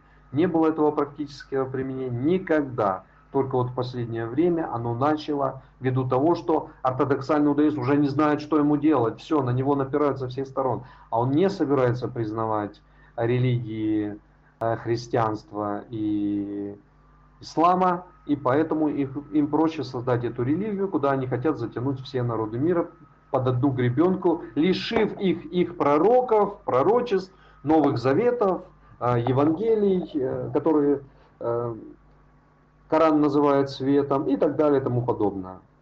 Корановых, лишить их полностью всего этого, то есть пророчества, и сказать, вот семь, Маймонид сказал, заключил, вот, ребята, давайте живите, служите. Вот. Э, В каждой из этих заповедей, так, да, они в своем большинстве являются предметом дискуссии еврейских мудрецов. Среди них запреты скрещивания животных и деревьев, кастрирования людей и животных, колдовства, анонизма, нанесения ударов человеку, обязанности благотворительности, рождения детей, уважения родителей. Ну да, напридумывать можно все что угодно. И из семей сейчас уже сделают новую галаку, которая будет 70, а то и 170, а то и за 613 перевалит. И, и как бы, собственно, почти все заповеди туда войдут, что в Таре, но не Тара, но не обрезание, но не завет с Творцом. Никаких Иисусов и заветов там э, новых и так далее. А так мы сейчас вам напридумываем. Законы потомков Ноя не были достаточно детально разработаны на протяжении истории из-за их малой востребованности, востребовательности. Ну, автор статьи вообще, он, он просто где-то там, я не знаю, в облаках летает. А кто же, ты же разработчик. Ну, там вот эти учителя, они начинают рассказывать, мы разработчики. А тут разработчик говорит, законы потомков Ноя не были достаточно детально разработаны на протяжении истории из-за их малой востребовательности. Ничего себе. Иудеев пять человек, а народов миллионов. Да, ну так, если сопостав... сопоставлять. И это не было востребовательности. Так, может быть, надо было научить, чтобы была востребован... востребовательность народов. А так народы, они сами не востребуют. Им что требовать-то? На них никто ничего не возлагал. Им чего требовать? Евреи ничего не хотят соблюдать, а тут народы, чтобы они захотели что-то соблюдать. А что ты для этого сделал, чтобы они соблюдали? Ты их чему-то научил? И человек говорит, не было востребовательности. Ничего не было детально разработано. А для чего тогда про Талмуд говоришь? В Талмуде есть, но не было разработано. Ждали там тысячу с лишним лет, пока после э, жизни Ягушева, пока придет Маймонит и чего-то разработает. А до этого чем занимались? А после этого чем занимались? Почему сегодня, на сегодняшний день, э, 5777 год, человек выступает и говорит, не было разработано, недостаточно, не было востребовано. Такое вообще? Это что это? Это, да как называется? Что он такое пишет здесь? Так это самое главное, это еще продвинутый текст. Потому что если что-то другое будем читать, там ну, вообще будет просто, просто смешно. Будет. Это еще так, что-то продвинуто так пытается человек и с этого стороны подойти, и с вот такой стороны подойти. И в Талмуде написано, и вот мы знаем, и ничего мы не знаем, и ничего не было разработано, и не востребовано, и то-то, то. Лишь в последние годы многие вопросы, связанные с законами потомков Ноха, стали темой интенсивных обсуждений. Обалдеть, да, классно, здорово, хорошие выводы. Первым инициатором создания движения Бненок в новое время был Раф Бена Музет Ильягу в конце 19 века. Но реально это движение началось в последней четверти 20 века в связи с изменением всех представлений народов мира о евреях и иудаизме и резко возросшим интересом к нему, которое произошло после воссоздания государства Израиль и особенно после шестидневной войны 1967 года, э, продвинувшей Израиль в направлении библейского государства. Я бы сказал немножко по-другому. Вот э, те люди, про которых говорится, это не только связано с тем, что Израиль создался там, как библейское государство, а еще и с тем, что люди, которые сегодня находятся в этом движении, они разочаровались в церкви. Все они до одного, все до одного. Они вышли из церкви. И сегодня они стоят в церкви, они натерпелись тем, что там постоянно унижали евреев, и закон не нужен был и так далее. И это они прокляли того Иисуса, который есть в церкви. Просто его прокляли. Он им не нужен. Они отказались от него. Потому что они его презирают. Потому что зачем им такой Иисус, который э, разрушил закон? Но никакой Ягушо, никакой закон не разрушал. Нашлись другие доброжелатели, которые это сделали. Вот. И они просто пули повыпрыгивали с этого э, христианства, захотели попасть в иудаизм, иудаисты их не принял и сделал для них забор. И сказали, ребята, вон там за забором, сейчас мы вам дадим религию Бнейнох, это тоже иудаизм, и не надо вам никакие заповеди, вот семь заповедей, то-то-то, сидите за забором. За забором сидите, вот там сидите, и вы попадете в рай. И вот они собрались там, сидят за забором, начинают на христианство поливать его со всех сторон, начинают Егушо поливать со всех сторон, начинают все и начинают говорить про мудрый, премудрый иудаизм. Хорошо называть мудрым, премудрым ортодоксальный иудаизм, особенно когда он тебя не принимает и обрезание тебе не хочет делать. Ну, а так мудрость послушать. Мудрости очень много. Очень много мудрости. А сейчас пойдете там э, исламскую мудрость, и там ее тоже немало. Очень много. Очень много мудрости разное всякое. Так что каждый найдет по своим интересам. Кто ищет мудрость, тот найдет мудрость. Кто ищет волю Творца и его закон, и соблюдение, и вход в Израиль, и так далее, тот найдет вход. Соблюдение заповеди, и веру в Егушо, и святость от соблюдения заповеди. Тот все это найдет. Тот будет и песнь Моше петь, и песнь Агнца, и так далее, так далее, так далее. И храм будет строить, и в Израиле сходить. А кто будет искать только мудрость в глазах мудреца, который там толкует, толкует, толкует, толкует одно на другое, третье, четвертое, мудрости много, много правильного, еще больше неправильного. В комплексе неправильного больше, чем правильного в ортодоксальном иудаизме. Говорю всем открыто, прямо, без разницы, раввин слушает или пастырь слушает или простой человек. Мудрости много, правильного много, выводов ложных еще больше. Относительно всего. Относительно религии, относительно отношения к пророкам, новозаветним пророкам, пророку ислама, про которого ничего не знают, ни учения толком не знают. Просто видят вот этот, э, саму религию и уже в ужасе от нее. Ну, в чем-то можно быть в ужасе, в чем-то нет, в чем-то очень в ужасе, в чем-то нормально. А, сам иудаизм прожил не одну тысячу, ну не, не одну тысячу лет, а полторы тысячи лет, собственно говоря, рядышком, рука об руку, и только вот в Израиль начали дели, дележку, потому что здесь э, вопрос стоит власти. В исламе власть имеет э, огромное значение. То есть если эта территория была в их руках, значит она уже должна находиться в их руках. Если кто-то претендует на эту территорию, то проблема. Но в Коране написано, что эта территория принадлежит Израилю. Поэтому учиться всему нужно, правильно. Всему нужно учиться.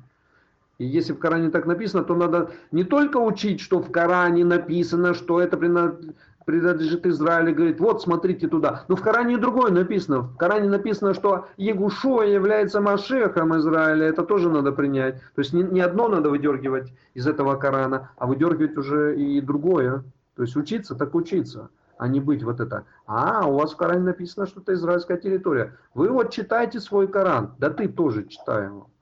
И Евангелие читай. Потому что в Коране написано, Евангелие – свет. И вот ты, бездарь, бери и читай, учись, а не думай, что ты самый главный мудрец на этой земле. И все должны плясать, и ты должен в ад посылать вот этих а, вот эту религию, которую вы созданы, создали, назвали ее Бнеено. Вы в ад отправляете, ребята. Вы сами в ад идете и этих ребят отправляете в ад. Однозначно.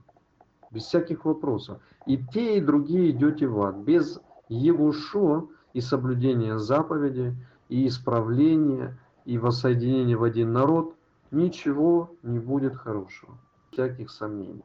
И к этому мы придем тогда, когда начнут здравомыслящие и имеющие Святого Духа слышать. А те, которые не имеют, они будут говорить мудрствования человеческие. Мудрствование. Пророков они пошлют куда подальше. Они их, своих пророков не хотят. Ну, что значит своих? Пророки они все, либо свои, либо, либо ты не свой. Либо пророки свои, либо ты не свой. Вот так вот бывает. И тех, которые признают пророков, тоже не слышат.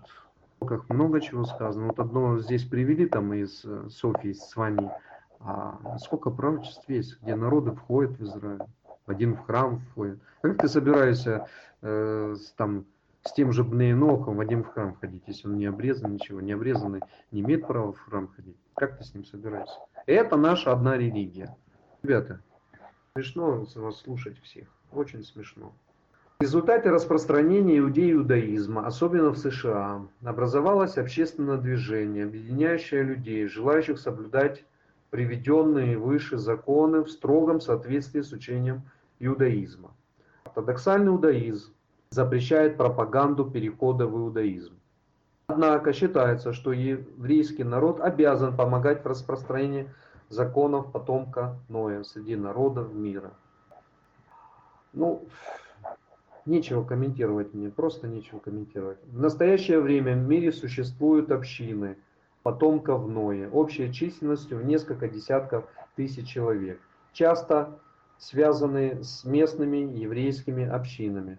Был создан ряд организаций, координирующих действия этих общин и укрепляющих связь между ними и еврейским сообществом. Основными являются United Noahid Demius – такое-то там Night School of Bnei Noach, а также United Noahide Council.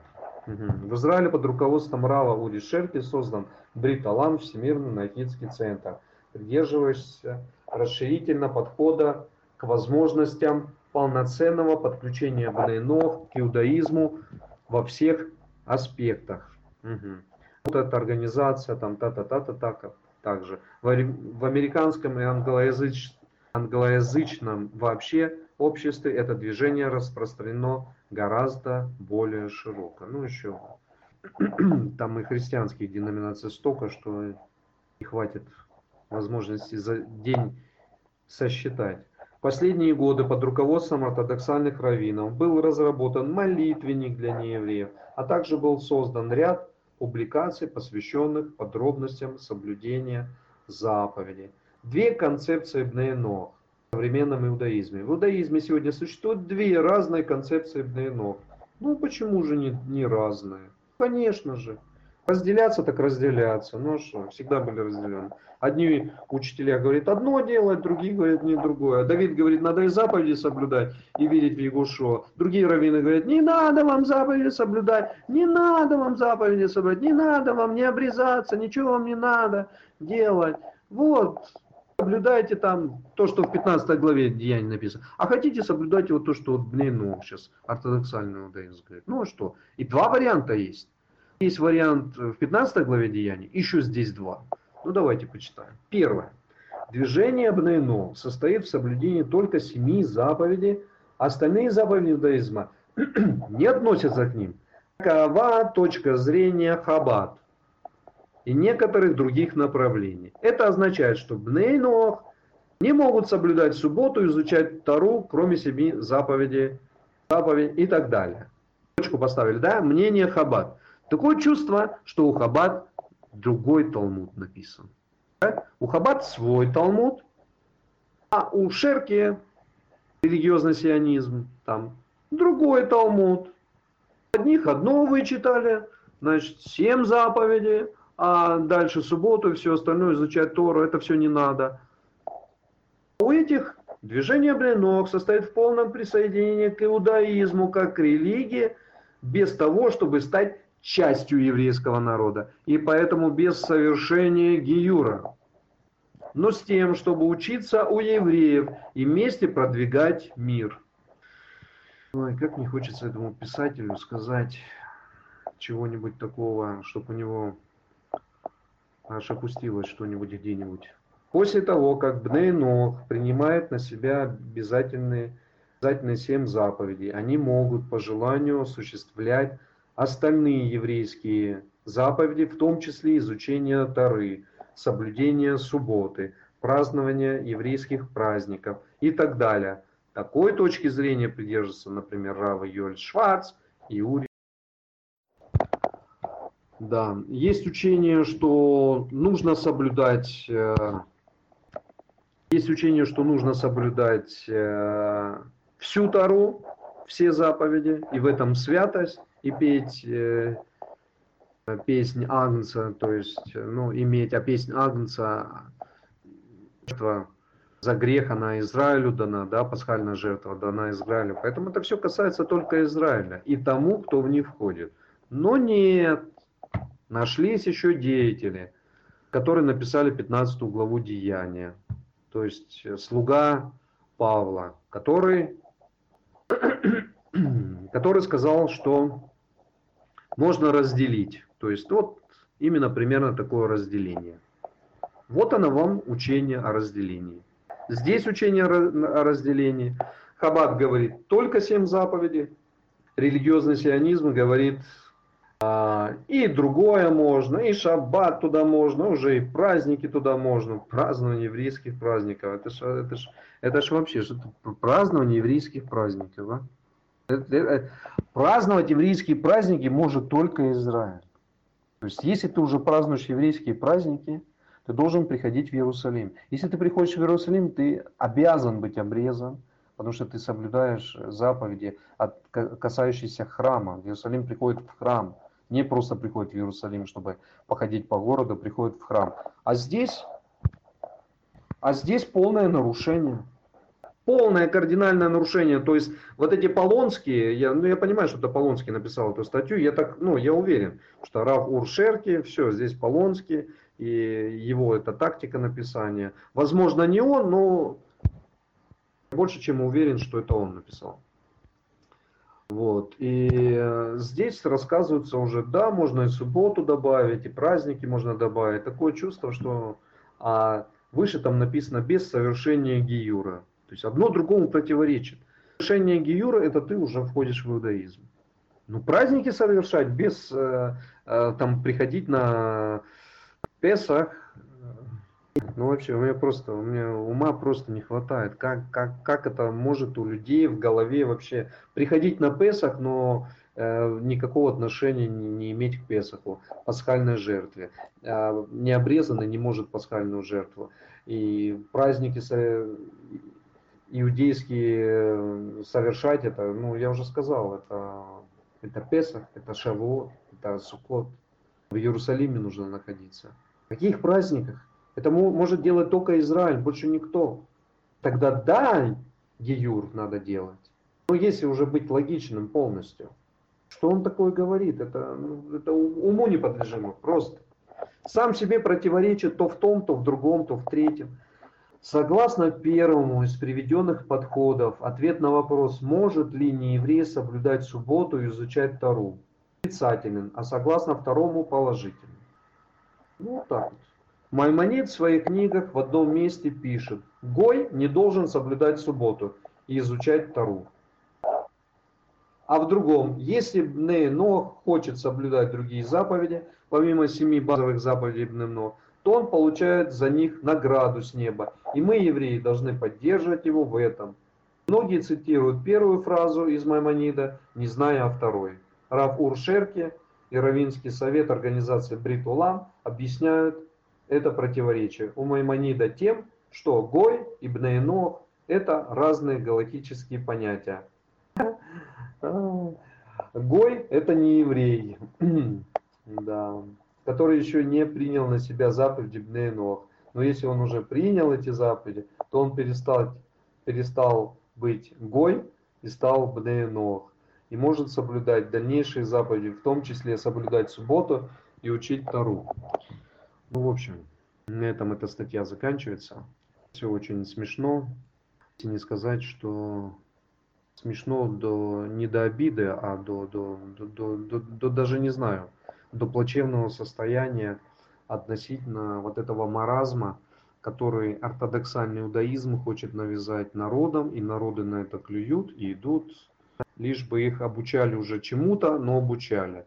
Церкви их ничему не обучали, и так далее, и так далее. И они согласны уже и соблюдать, и не соблюдать, и это движение, то движение, два движения, ну, и все печально. И все, один Талмуд, 10 движений и так далее. Послушаем мы, что же нам рассказывают апостолы. Да? Я-то вообще-то говорю, что это не апостолы говорят, а говорит тот, кто написал книгу Деяний. Вот, и апостолы сами нигде этого не говорят, И они это не ждали, когда же вот этот придет, который книгу деяний напишет. И он для нас всему человечеству даст законы. Мы лично не дадим, нигде их не пропишем не расскажем. Мы будем ждать вот этого, вот, который придет от Павла и напишет для человечества, для человечества то, что мы заключили. Вот его слуга.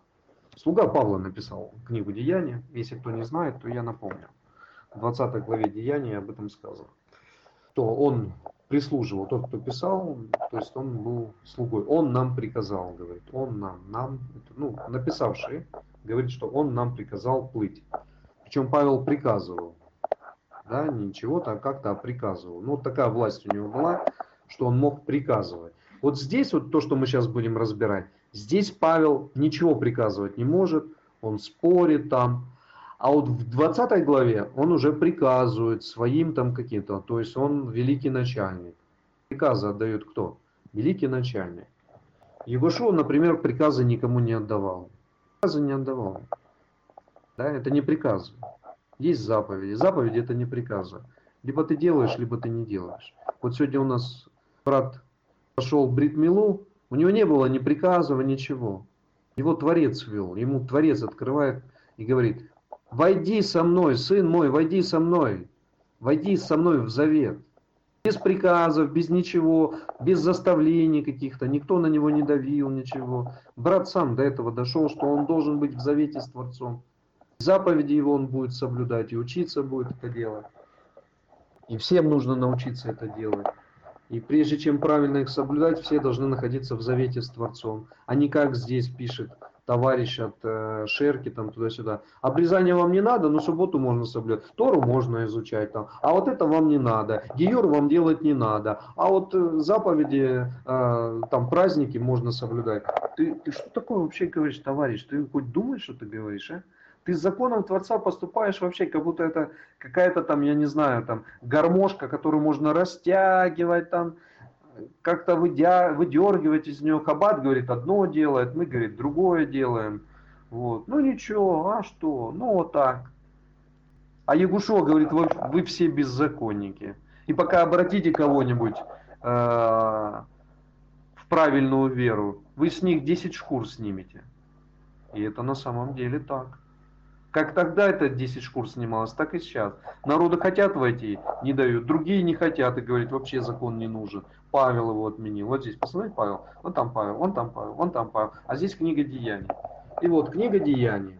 То есть в одних местах Павел приказывает, здесь Павел приказывать не мог, 22 стих 15 главы читаю. «Тогда апостолы и пресвитеры со всей церковью рассудили, избрав из среды себя мужей, послать их в Антиохию с Павлом и Варнавою, именно Иуду, прозываемую Варсаву, и силу мужей, начальствующих между братьями, написав и вручим им следующее. Апостолы и пресвитеры, и братья, находящиеся в Антиохии, Сирии, Киликии, братьям из язычников радоваться» по элику мы услышали, что некоторые, вышедшие от нас, смутили вас своими речами и поколебали ваши души, говоря, что должно обрезываться и соблюдать закон, чего вы им не поручали. Еще раз, да? Вышедшие от нас своими речами поколебали ваши души. Надо же, когда человеку говоришь, что ему нужно войти в завет с Творцом и соблюдать закон Тару, от этого у них души колеблятся. Вы понимаете, что происходит? А? Души колеблятся у них. То есть на них такое ермо вешают. В завет с Творцом вы должны понимать, это ермо, которое... Ну как же такое можно? А? Как вообще Творец до такого додумался, что дал людям обрезание? У них души сейчас поколебались у этих бедных людей язычников. Они устрашились, боятся, и все у них так плохо. Чего мы им, говорит, не поручали. Но мы, собравшись единодушно, рассудили, избрав мужей, послать их к вам с возлюбленными нашими, Варнаву и Павлом. То есть эти возлюбленные, а те негодяи. Чему эти негодяи учили и поколебали души? Обрезанию завету с Творцом. А еще чему учили? Закону. То есть книга Деяний конкретно говорит, что народам вот эти колебания души совершенно не нужны. Не нужно им обрезаться и соблюдать закон. Соблюдать закон, ребята, это не то, что пишет там э, писатель по Бнейно, который написал. И уже и субботу можно соблюдать, и праздники можно соблюдать, и кашрут можно соблюдать, и уже наплел там неизвестно чего. Хаббат против. А религиозный сионизм говорят, нет-нет, можно. А здесь в 15 главе говорят, соблюдать закон не надо. А праздники, как вы думаете, это закон или нет? Закон. А обрезание это закон или не закон? Конечно, это заповедь. И завет из закона. А кашрут это закон или не закон? Закон. Суббота это закон или не закон? А там Творцу служить, идолам э, не поклоняться, это закон или не закон? Закон. А откуда будут знать народы, что значит поклоняться идолам, а что не значит поклоняться? Какой есть Творец и как правильно нужно с ним это? Из закона. А если не будет у них закона, кем они будут? Идолопоклонники. Будут перед деревяшками стоять, перед камнями, перед этим. Стоят так. Возьмите самые большие религиозные конфессии. Христианство. И вы увидите, что стоят. Все они стоят. Почему? Потому что они без закона остались. Кто у них закон забрал? 15 глава Деяний. Петр забрал у них и апостолы? Я не верю в такого Петра. Вы, может, говорили, не Петр его имя, э, Петр это Петрус, камень, Кифа на иврите, а имя его Симон, Шимон, Шимон настоящее имя. Шимон и апостолы дали дало поклонство мир, чтобы оно состоялось. Я не верю в такого Шимона. Для меня он не авторитет. Если он решил, что законом можно вот так вот э, пренебрегать и в мир ничего не давать, и ничего ему не иметь, и в итоге мы получим вот это то, что имеем, что стоят, там Деве Марии поклоняются, весь католицизм, там и в Троицу верят, э, которая полное беззаконие и полное, ну, полное нарушение Тары, полное вообще, издевательство над законом, насмешка над, законом, над именем Творца насмешка, смешка, настоящая насмешка над именем Творца. Здесь сказано, а мы им не говорили. То есть вот этот, который написал 15 главу, он просто-напросто издевается над законом. Павел говорит и Варнава, наши пацаны хорошие, а те негодяи, что ж они сделали, а? Поколебали души ваши, обрезаться вам и закон соблюдать. Чего мы им не поручали, а они пошли, они без разрешения пошли. Можете представить, да? Вот я вообще не знаю, что я делаю. Вот мне никто ничего не, посыл, не посылал. Мне сказали, Давид, вот сходи к братьям. Вот что хочешь, что и делай там. И вот я пошел, прихожу, у меня не, нет согласованности. Ни с Шимоном, ни с Яковом, ни с Иоанном, ни с кем. Я просто сам пришел и говорю, знаете что, братья, а вам обрезаться нужно. И вам нужно соблюдать Тару. Вот я вас научу. И они поколебались сразу. Что ж это такое? Они, может, и согласились. Но тут же пришел Павел и говорит, э, а кто ты такой, а? А что это ты их учишь вот это вот обрезаться и закон соблюдать? Этого делать не надо. Я говорю, а ты чего? Не знаешь, что ли? Я же знаю, а ты не знаешь. А откуда ты знаешь? Тебе апостолы эти сказали? А я, да зачем мне апостолы? Я вот сам умный такой. Я сам пришел, сам от себя. Даже с ним не, не советовался. А, ты с ними не советовался? А как же ты так, негодяй, идешь и проповедуешь на мир, э, соблюдать тут э, завет с Творцом, обрезание и закон, а с ними не посоветовался? Ну вы можете вот, ну, ну это, это же смешно. Кто-то идет, чему-то учит, и он даже не в курсе, чему нужно учить. Здесь получается в этой 15 главе не просто надсмешка над законом. В 15 главе насмешка идет над самим вот этим постановлением э, так называемых апостолов, во что я не верю. То есть я в 15 главу, естественно, не верю. Говорю вам всем открыто, прямо. А здесь идет насмешка над этими апостолами, что от них Идут по миру какие-то проповедники, и они даже вообще не знают, что они там проповедуют. Никто этого не говорил проповедовать. Ну, проповедник Давид идет и проповедует. Ему никто не говорил учить обрезанию, закону. Апостолы этому не учили ему. А он идет и проповедует это. Вы можете себе такое представить, нет? Здесь кто плохой? Тот, кто проповедует, или те, которые его послали проповедовать? Однозначно, те, которые послали его проповедовать. А что ж они такие плохие, эти апостолы, что посылают мир проповедовать, и не знают, кого посылают, и не знают, чему проповедовать. Один Вася Павел там идет проповедует, что не надо обрезаться, другой там Вася Давид идет и проповедует, что нужно обрезаться и что нужно это. Но я, будучи учеником Егушо, я во всем его учении только и слышу, что закон нужно соблюдать. Поэтому, естественно, я пойду и везде буду учить закону. Заповедям Творца, заповедям Бога я буду учить. Это и есть закон.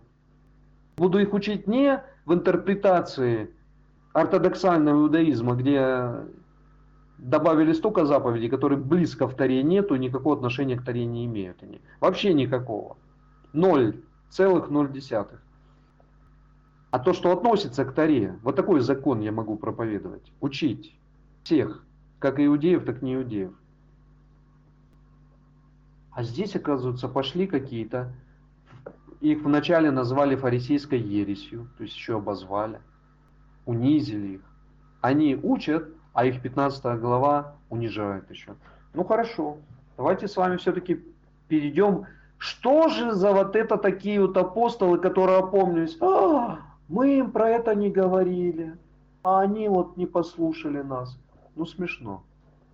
Если бы я возглавлял эту общину, было бы смешно. То есть я сказал там, Дани, Шимон, братья, идите и учите народы не обрезаться, ничего не это. Шимон и Дани пошли и учат народы и обрезаться, и закон соблюдать. И я такой ужас. Ну я же им это не наказывал. Я же, мы же им этого не наказывали. Получается, Шимон и Даниэль и все остальные ну, совершенно отдельно Давид учит общину, отдельно, э, отдельно от него они проповедуют. Ну, получается, я плохой учитель.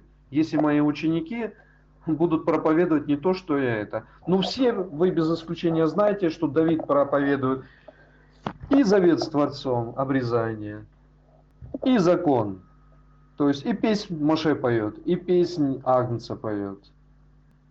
И то, и другое.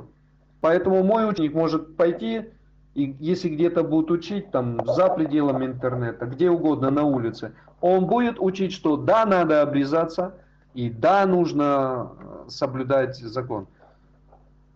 Их учеников все узнают. Только они услышат единозаконие, только они услышат, что нужно входить в завет с Творцом, скажут, а, ты вот это, вот это, вот это, вот это, вот это, да, вот это, вот это, вот это, вот это. А здесь у нас получается, что апостолы ни на что не способны, Одни от них приходят и учат, что надо обрезаться, другие, Павел, приходит с Варнавой и учат, что не надо этого делать. Не, нормальная ситуация. И это в самом начале. То есть, ну, глава-то это написано не в самом начале. Сказывает она, собственно, про начало хождения веры. Это что ж за апостолы такие, а?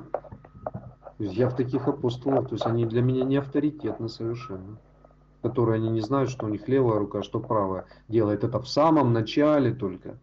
Ладно бы прошло 300, 400, 500 лет, там уже непонятно, кто, куда что ушло. То есть там начинается уже возникать, возник, возник, возник, возникать какие-то анклавы, там вот такое, вот это. А здесь в самом начале начинается.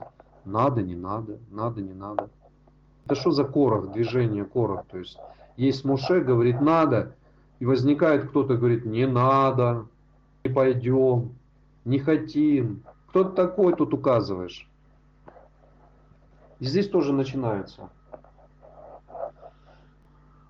Что некоторые вышедшие от нас смутили вас речами и поколебали ваши души, говоря, что должно обрезаться и соблюдать, чего мы им не поручали.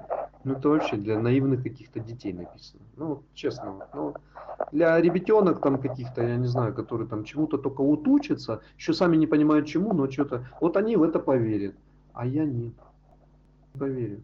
Или для меня апостолы вообще не авторитет никакой, которые ходят от них ученики и не знают, чему учить. Одни учат и обрезаться, за- как будто это шутка вообще какая-то. Можете себе представить вообще, а? Вышедшие из нас учат, что нужно обрезаться.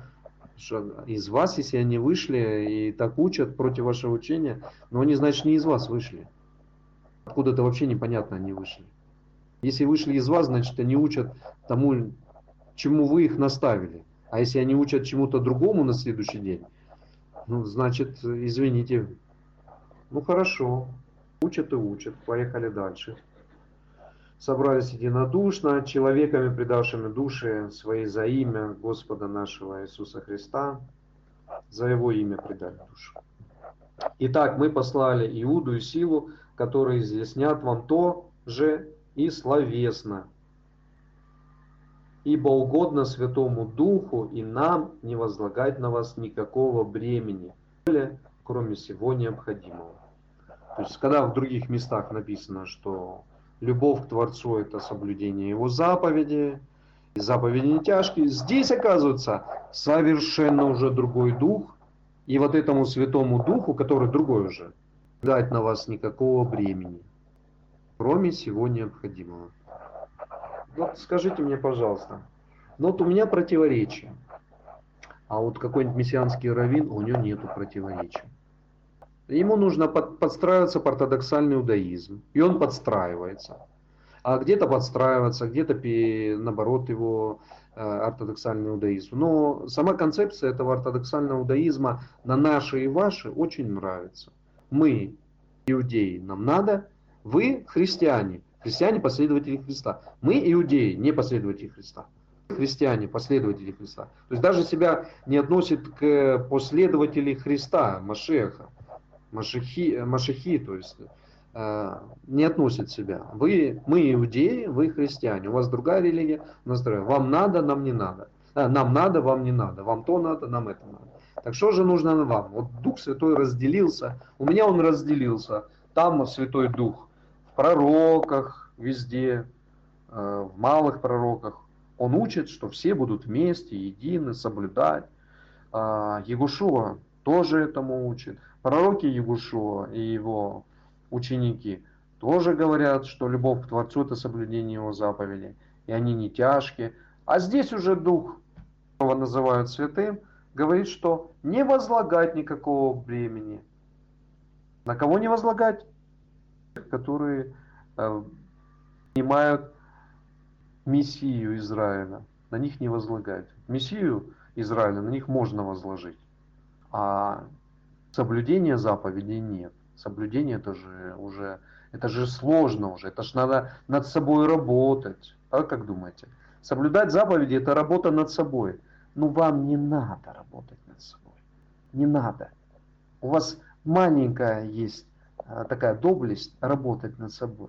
У нас большая. Мы же другие люди. Мы избранные вообще сосуды. А вы не очень избранные. Вам над собой так сильно работать не надо, как нам, иудеям, иудеям христианам. А вам не надо над собой работать. Вы и так как-нибудь ешьте свое вот это, что ешьте, делайте свое, что делаете. Ни какие шаббаты вам не нужны, то вам не надо, это вам не надо, вот то не надо, вот то и в Израиле вам не надо. Праздники вам, какие праздники? Праздники для Израиля, они в определенную дату. Дату календарь соблюдать надо. А чтобы соблюдать дату Израилем нужно быть. Все взаимосвязано. А здесь не надо. Воздерживаться от идоложертвенного и крови, и удавлины, и блуда, и не делать другим того, чего себе не хотите. Соблюдаясь ее, хорошо сделайте. Будьте здравы, ребята. Народы, будьте здравы. Давид бен Израиль провел вам урок. Будьте здравы. Вот слышали сегодня урок? Вот то, чего вас касается. Воздерживаться от идола, идол, э, идол, идоложертвенного и крови. Это вам важно. Удавленины. И блудань. Блудить нельзя. И не делать другим того, чего себе не хотите. Да, не делайте ближнего того, чего не хотите, чтобы сделали вам. Соблюдая это, хорошо сделайте. Будьте здоровы, ребята дорогие. Забудьте вы про все остальное. Никакого вам дела нет до Израиля, до его заветов, до его исходов. Мы когда пойдем, вы оставайтесь. Вас что?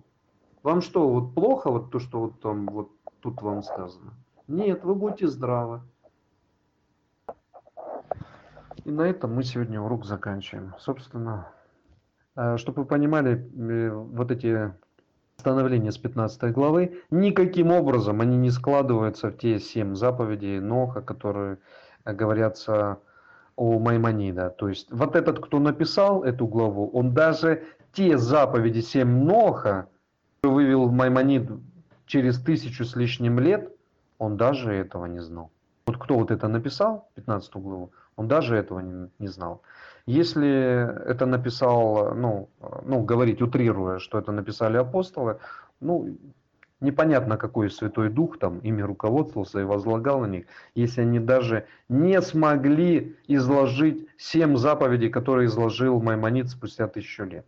Да? И он их не придумал, Маймонид. Он их конкретно, они выведены из Торы, там нормально. А здесь не выведено. То есть даже Маймонид на несколько голов выше, чем кто написал вот эти здесь становления для модов мира. Вот такой вот сегодня я вам урок рассказал. Если есть какие-то вопросы, то давайте быстро обсудим. Говори, Рал, говори. То я нечаянно нажал на экран. Да, прошу прощения. А Здесь у нас написано там рекорд аудио. Это запись какая-то идет или что это за подключение? Ну, просто мне интересно. Вот есть у нас тут такое подключение, человечек, рекорд аудио. Это кто-то конкретный человек или просто какой-то что-то? Ну, просто интересно. Ну, конкретно что-то никто-то не может сюда попасть без разрешения, без, без нашего. Поэтому, ну, вопрос всегда стоит, кто этот человек. Я это. Просто сделал второй аккаунт, чтобы писать уже сразу с четырех девайсов, на всякий случай. Понятно, понятно. Окей, хорошо. Ну что, тогда на сегодня заканчиваем урок. Возможно, в воскресенье урока не, не будет, а будет в понедельник, потому что у меня много поездок будет в воскресенье. Я боюсь, что получится. Если у вас есть какие-то желания по, по уроку, пишите. Заповеди будем изучать. Давайте, чем больше у нас людей соберется уже готовых исполнять заповеди, и тогда будем э, изучать. Так будет правильно. Просто так будет правильно. Иначе не совсем правильно, когда одни уже в завете, другие не в завете. А, То есть заповеди изучать мы в любой момент можем. Но сейчас нам нужно и учение поставить как можно чуть больше, чтобы народ тоже слышал. Сейчас это на инолог, на, на виду, на слуху везде. И вот начинается, как это с Павлом сопоставить, как это с 15 главой сопоставить, как это с тем, всем сопоставить. Да никак не сопоставить. Несопоставимые вещи. Просто несопоставимые. Учение Ягушо не сопоставляется ни с каким разделением. Это единое цельное учение, оно в рамках находится иудейства, не ортодоксального иудаизма, а иудейства. Самому ортодоксальному иудаизму предстоит перестраиваться. Исламу предстоит перестраиваться. И всем остальным э, христианам предстоит перестраиваться. Вот, так что всем нам предстоит перестраиваться. И пусть все слушают. Конечно, сейчас все в штыки будут все воспринимать. Что я не говорю, будут все в штыки воспринимать. Ну а как? А по-другому никак не получится. Э, Можно угодить ортодоксальному иудаизму, говорить то, что им нравится. Ну, вы слышали сами вот статью в Википедии, да, ну, я понимаю, кто ее написал. То есть, ну, там разрыв полностью, кабат движение. Одно говорит религиозный сионизм, говорит совершенно другое. Одни говорят можно, другие нельзя, и начнут Талмуд приводить, и начнут пляски плясать, там еще там что-то, и так далее, и так далее. Мессианский иудаизм там во главе, сами знаете с кем, учит, не надо вам обрезаться, не надо вам то, не надо вам все. Настоящее разделение. Все вот эти места из, э, из Евангелии, из э, там, где говорится за святость в соблюдении заповедей, все можно просто вот так вот выбрасывать. Ну что? Ну написано там, что надо соблюдать заповедь. Да не надо, вот в 15 главе тут написано ребятами. И это же написали апостолы. Апостолы. Сами апостолы этого не написали. А написал кто-то, и другие не могут это сопоставить и не могут распознать вообще, что здесь конкретно написано-то в этих местах. И как так апостолы могут учить, что их ученики выходят и не знают, чему учить. Но это, это, это в своем уме надо быть, нет? Я, глава общины, говорю конкретно, мы, естественно, учим везде, как учил Егушо, соблюдать заповеди Творца. А это, и безусловное и бритмила, обрезание, вход в народ, и уже, соответственно, дальше все. Машех, Мессия, пасхальный агнец только после бритмилы принимается настоящим образом. До этого не имеешь права по закону. Не имеешь права. Закон такой творец дал. Чтобы его приобрести и грехи свои смыть, нужно сделать обрезание. Тогда смоются грехи, потому что ты принимаешь пасхального агнца после обрезания. И только тогда ты начинаешь соблюдать заповеди уже. То есть тогда ты уже доказываешь, что ты не грешишь. А пока сейчас... И раввин тебе какой-то там мессианский или группа раввинов будут учить совершенно обратному. Не-не, мы соблюдаем заповеди, а вы, ребята, не надо. И в завет с Творцом не надо. Ой, как это все просто... Ну, Творец все сделает свою работу. То есть мы инструменты в его руках. Он дальше все это сделает. Но наше учение, то, что я вам говорю, оно должно идти в мир. Вы должны э, быть, э, тоже его продвигать, не бояться его где-то чего-то озвучивать. И светите, светите заповедями Творца, светите Его светом, светите Егушо, как Он светил, дорогие, все. Светите этим светом, праведностью светите своей. Праведность, она никогда не будет прискорбна, никогда не опорочена не будет. Она праведность. Не устоят нечестивые. И когда люди начинают, я в законе с Творцом, относительно Даниил спрашивает, а ты вообще, ты находишься в завете, ты обрезан? я нахожусь в том, что мне, ко мне относится. А, к тебе относится. А другой скажет, ко мне вон то относится. А ног одни будут говорить, они уже драться начинают между собой. Я просто знаю, что происходит в этих общинах ног. Они дерутся между собой уже. Надо субботу соблюдать. Кабатники, нет, не надо. И все. А эти, а, что ж делать? Вот одним надо, другие, они начинают метаться, Э, прыгать, сигать. То есть э, вот такой вот ортодоксальный иудаизм. Нету порядка вообще в нем совершенно. Это только про ортодоксальный мы говорим, да? Это мы еще не, не говорим про консервативный, реформистский иудаизм и так далее, и так далее, где гомосексуалисты стоят у кафедры, Тору открывают и начинают там что-то читать, там написано э, нельзя быть они это пропускают, э, дальше лесбиян, пропуск, все пропускают, то пропускают. Вот так вот. Вот такое сегодня у нас религиозное сообщество. Вот такое прискорбное. И нету ни одного лидера, который мог бы взять это в руки и сказать, а что это такое вообще? Это, это что-то, это надругательство вообще над Тарой, надругательство над иудейством не ортодоксальным, а иудейством в целом. Надругательство над Мессией, надруга, над ним на, на, надругались все. Надругались. Здесь в 15 главе над ним надругались. Вот в одном месте сказано, любовь к Творцу – это соблюдение заповедей, и они тяжкие, а здесь, ибо угодно Святому Духу и нам не возлагать на вас никакого бремени. Бремя, вы знаете, заповеди бременем уже стали. Кто такой может сказать? Сатан, не Святой Дух а сатан. Бремя, заповедь это бремя. Не надо. Не надо соблюдать заповедь, это бремя. Говорит только сатан. Егушу такого не говорит. Не соблюдайте, не делайте. Он говорит, делайте, делайте больше. Кому он обращается? Только к евреям или он обращается ко всему миру? Не весь ли мир он сказал своим ученикам, идите соберите всех, научав всему, а здесь в 15 главе не научав... Оборвалась связь. Да, не получается включить, почему-то включаю, включаю, не включается. Ну, в общем, вот так, да, то есть э, учить всему, а здесь сказано учить не всему. И именно что Шимону этому, и именно что всем апостолам, он как раз 12 и говорит, идите, научите всему, идите. А среди народов там и евреи, и не евреи, и все-все-все. Всех возьмите и научите. И пусть у вас будет одно стадо, один пастырь. Сегодня у нас тысячу пасторов, тысячу стад и везде разделение. Даже вот в новой религии, которую придумали Бнейнох, и то там уже в начале пути уже разделение. А вот если дальше пойти, там еще больше будет разделений. Если в начале нету точки, больше, э, в каждом из этих организаций будут еще подорганизации, а мы теперь уже вот эти, мы уже и субботу и то соблюдаем, а мы еще и вон то, вон то соблюдаем. Тара-та-та-та, тара-та-та-та-та. Самое главное, никто, им никому уже Ягушева не нужен там, ну там он не нужен совершенно. Хорошо, дорогие, что-то выбивает его, выбивает. Видимо, кому-то я уже поперек горла стою своими обличениями.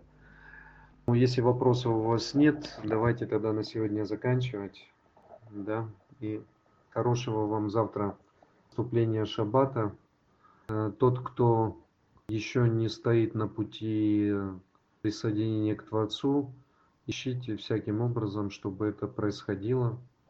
Ходите в завет с Творцом и будем учиться соблюдать заповеди. Это делал наш учитель. Скажи, кто твой учитель, я скажу, кто ты. Учитель на небе. А, Бог на небе. Тогда ты тоже Бог, что ли? Нет, я христианин. Ага. А мой учитель иудей. На земле, когда он был, он иудей, жил вот такой иудейской жизнью, полностью соответствуя. И я и этой жизнью живу. Сексуальной жизнью, где куча разных извращений, а именно библейской, иудейской жизнью. Как это делал Ягушу.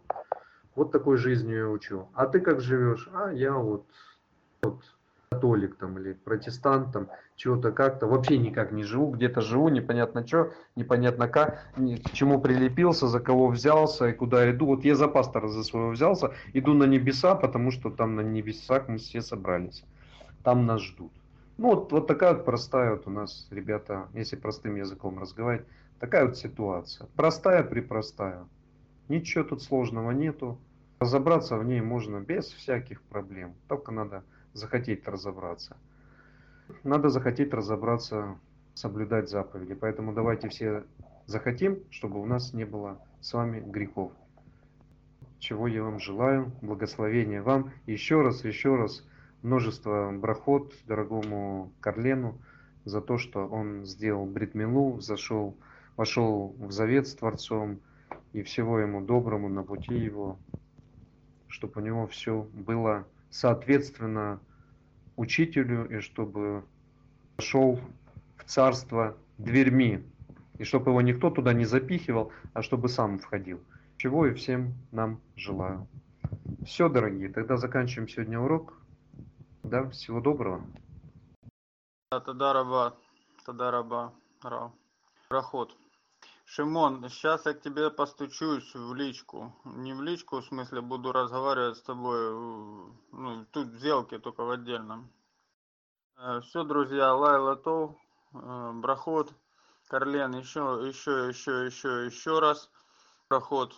Хорошее время, хорошее действие и Всевышний щит твой.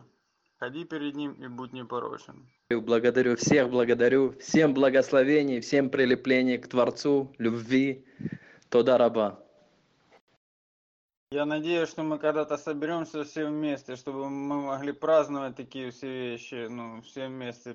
Представьте, я вот думаю, собрались бы сейчас все вместе, братья, пели, ну, ели, радовались бы, ой. Ничего, когда-то это будет, когда-то мы будем в своей земле, когда-то мы будем это делать все вместе. Амен, амен, дорогой. Обязательно, обязательно будем в своей земле, обязательно все вместе выйдем и за собой поведем еще достаточно всех, достаточно всех. Так что все это будет. Ну, самое главное нам всем быть крепкими, и пусть его благословение идет на нас, и Ягушу будет стоять наш дорогой брат рядом с нами и тоже поддерживать наши наши слабости, чтобы у нас слабости не было, чтобы мы были сильны, и чтобы никакая сила нас не поколебала. И никакие, как Давид рассказывал, учение про тайну беззакония, это ж надо было такому произойти, а? Люди послушали, сказали, вот, вот этот Давид, наверное, сатан говорит, что у него голос такой поменялся. Ничего, ничего. Давид, человек помазанный кам Ягушу. Все, дорогие, всех вам благословения и всех люблю вас, обнимаю до нового учения. Ну, будет анонс, возможно, это будет в понедельник, потому что у меня ну, очень много дел в воскресенье, не знаю вообще. А если у вас есть какие-то вопросы и пожелания по теме, то, ну, такое насущное ставьте, пишите, говорите. Ну, в группе говорите, вообще не говорите. И, ну, кто в лично хочет, без разницы.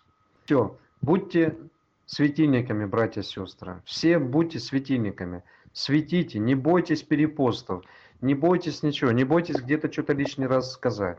Говорите. Чем больше говорим, тем больше нас слышат. Потихонечку, потихонечку процесс идет. Скоро пойдет очень быстро процесс. Поэтому говорите, учите, э, пишите посты, задавайте вопросы в группе в нашей последователи Игушу. Принимайте активное участие.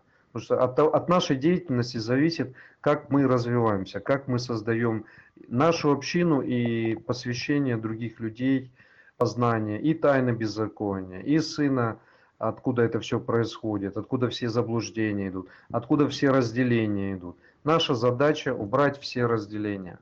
Задача. Если это не сделаем мы, кто это будет делать? Ну кто? Кто? Кто это будет другой делать? Давайте светить максимально светить, насколько можем. И Творец нам за наши заслуги воздаст многократно. И Ягушу нас поддержит. Давайте молиться друг за друга, чтобы все у нас было благополучно. Все, всем брахот, обнимаю вас. И, и хорошего вам, хорошего вам э, шаббата завтра, чтобы он началось у вас. И всего доброго. Всем до свидания.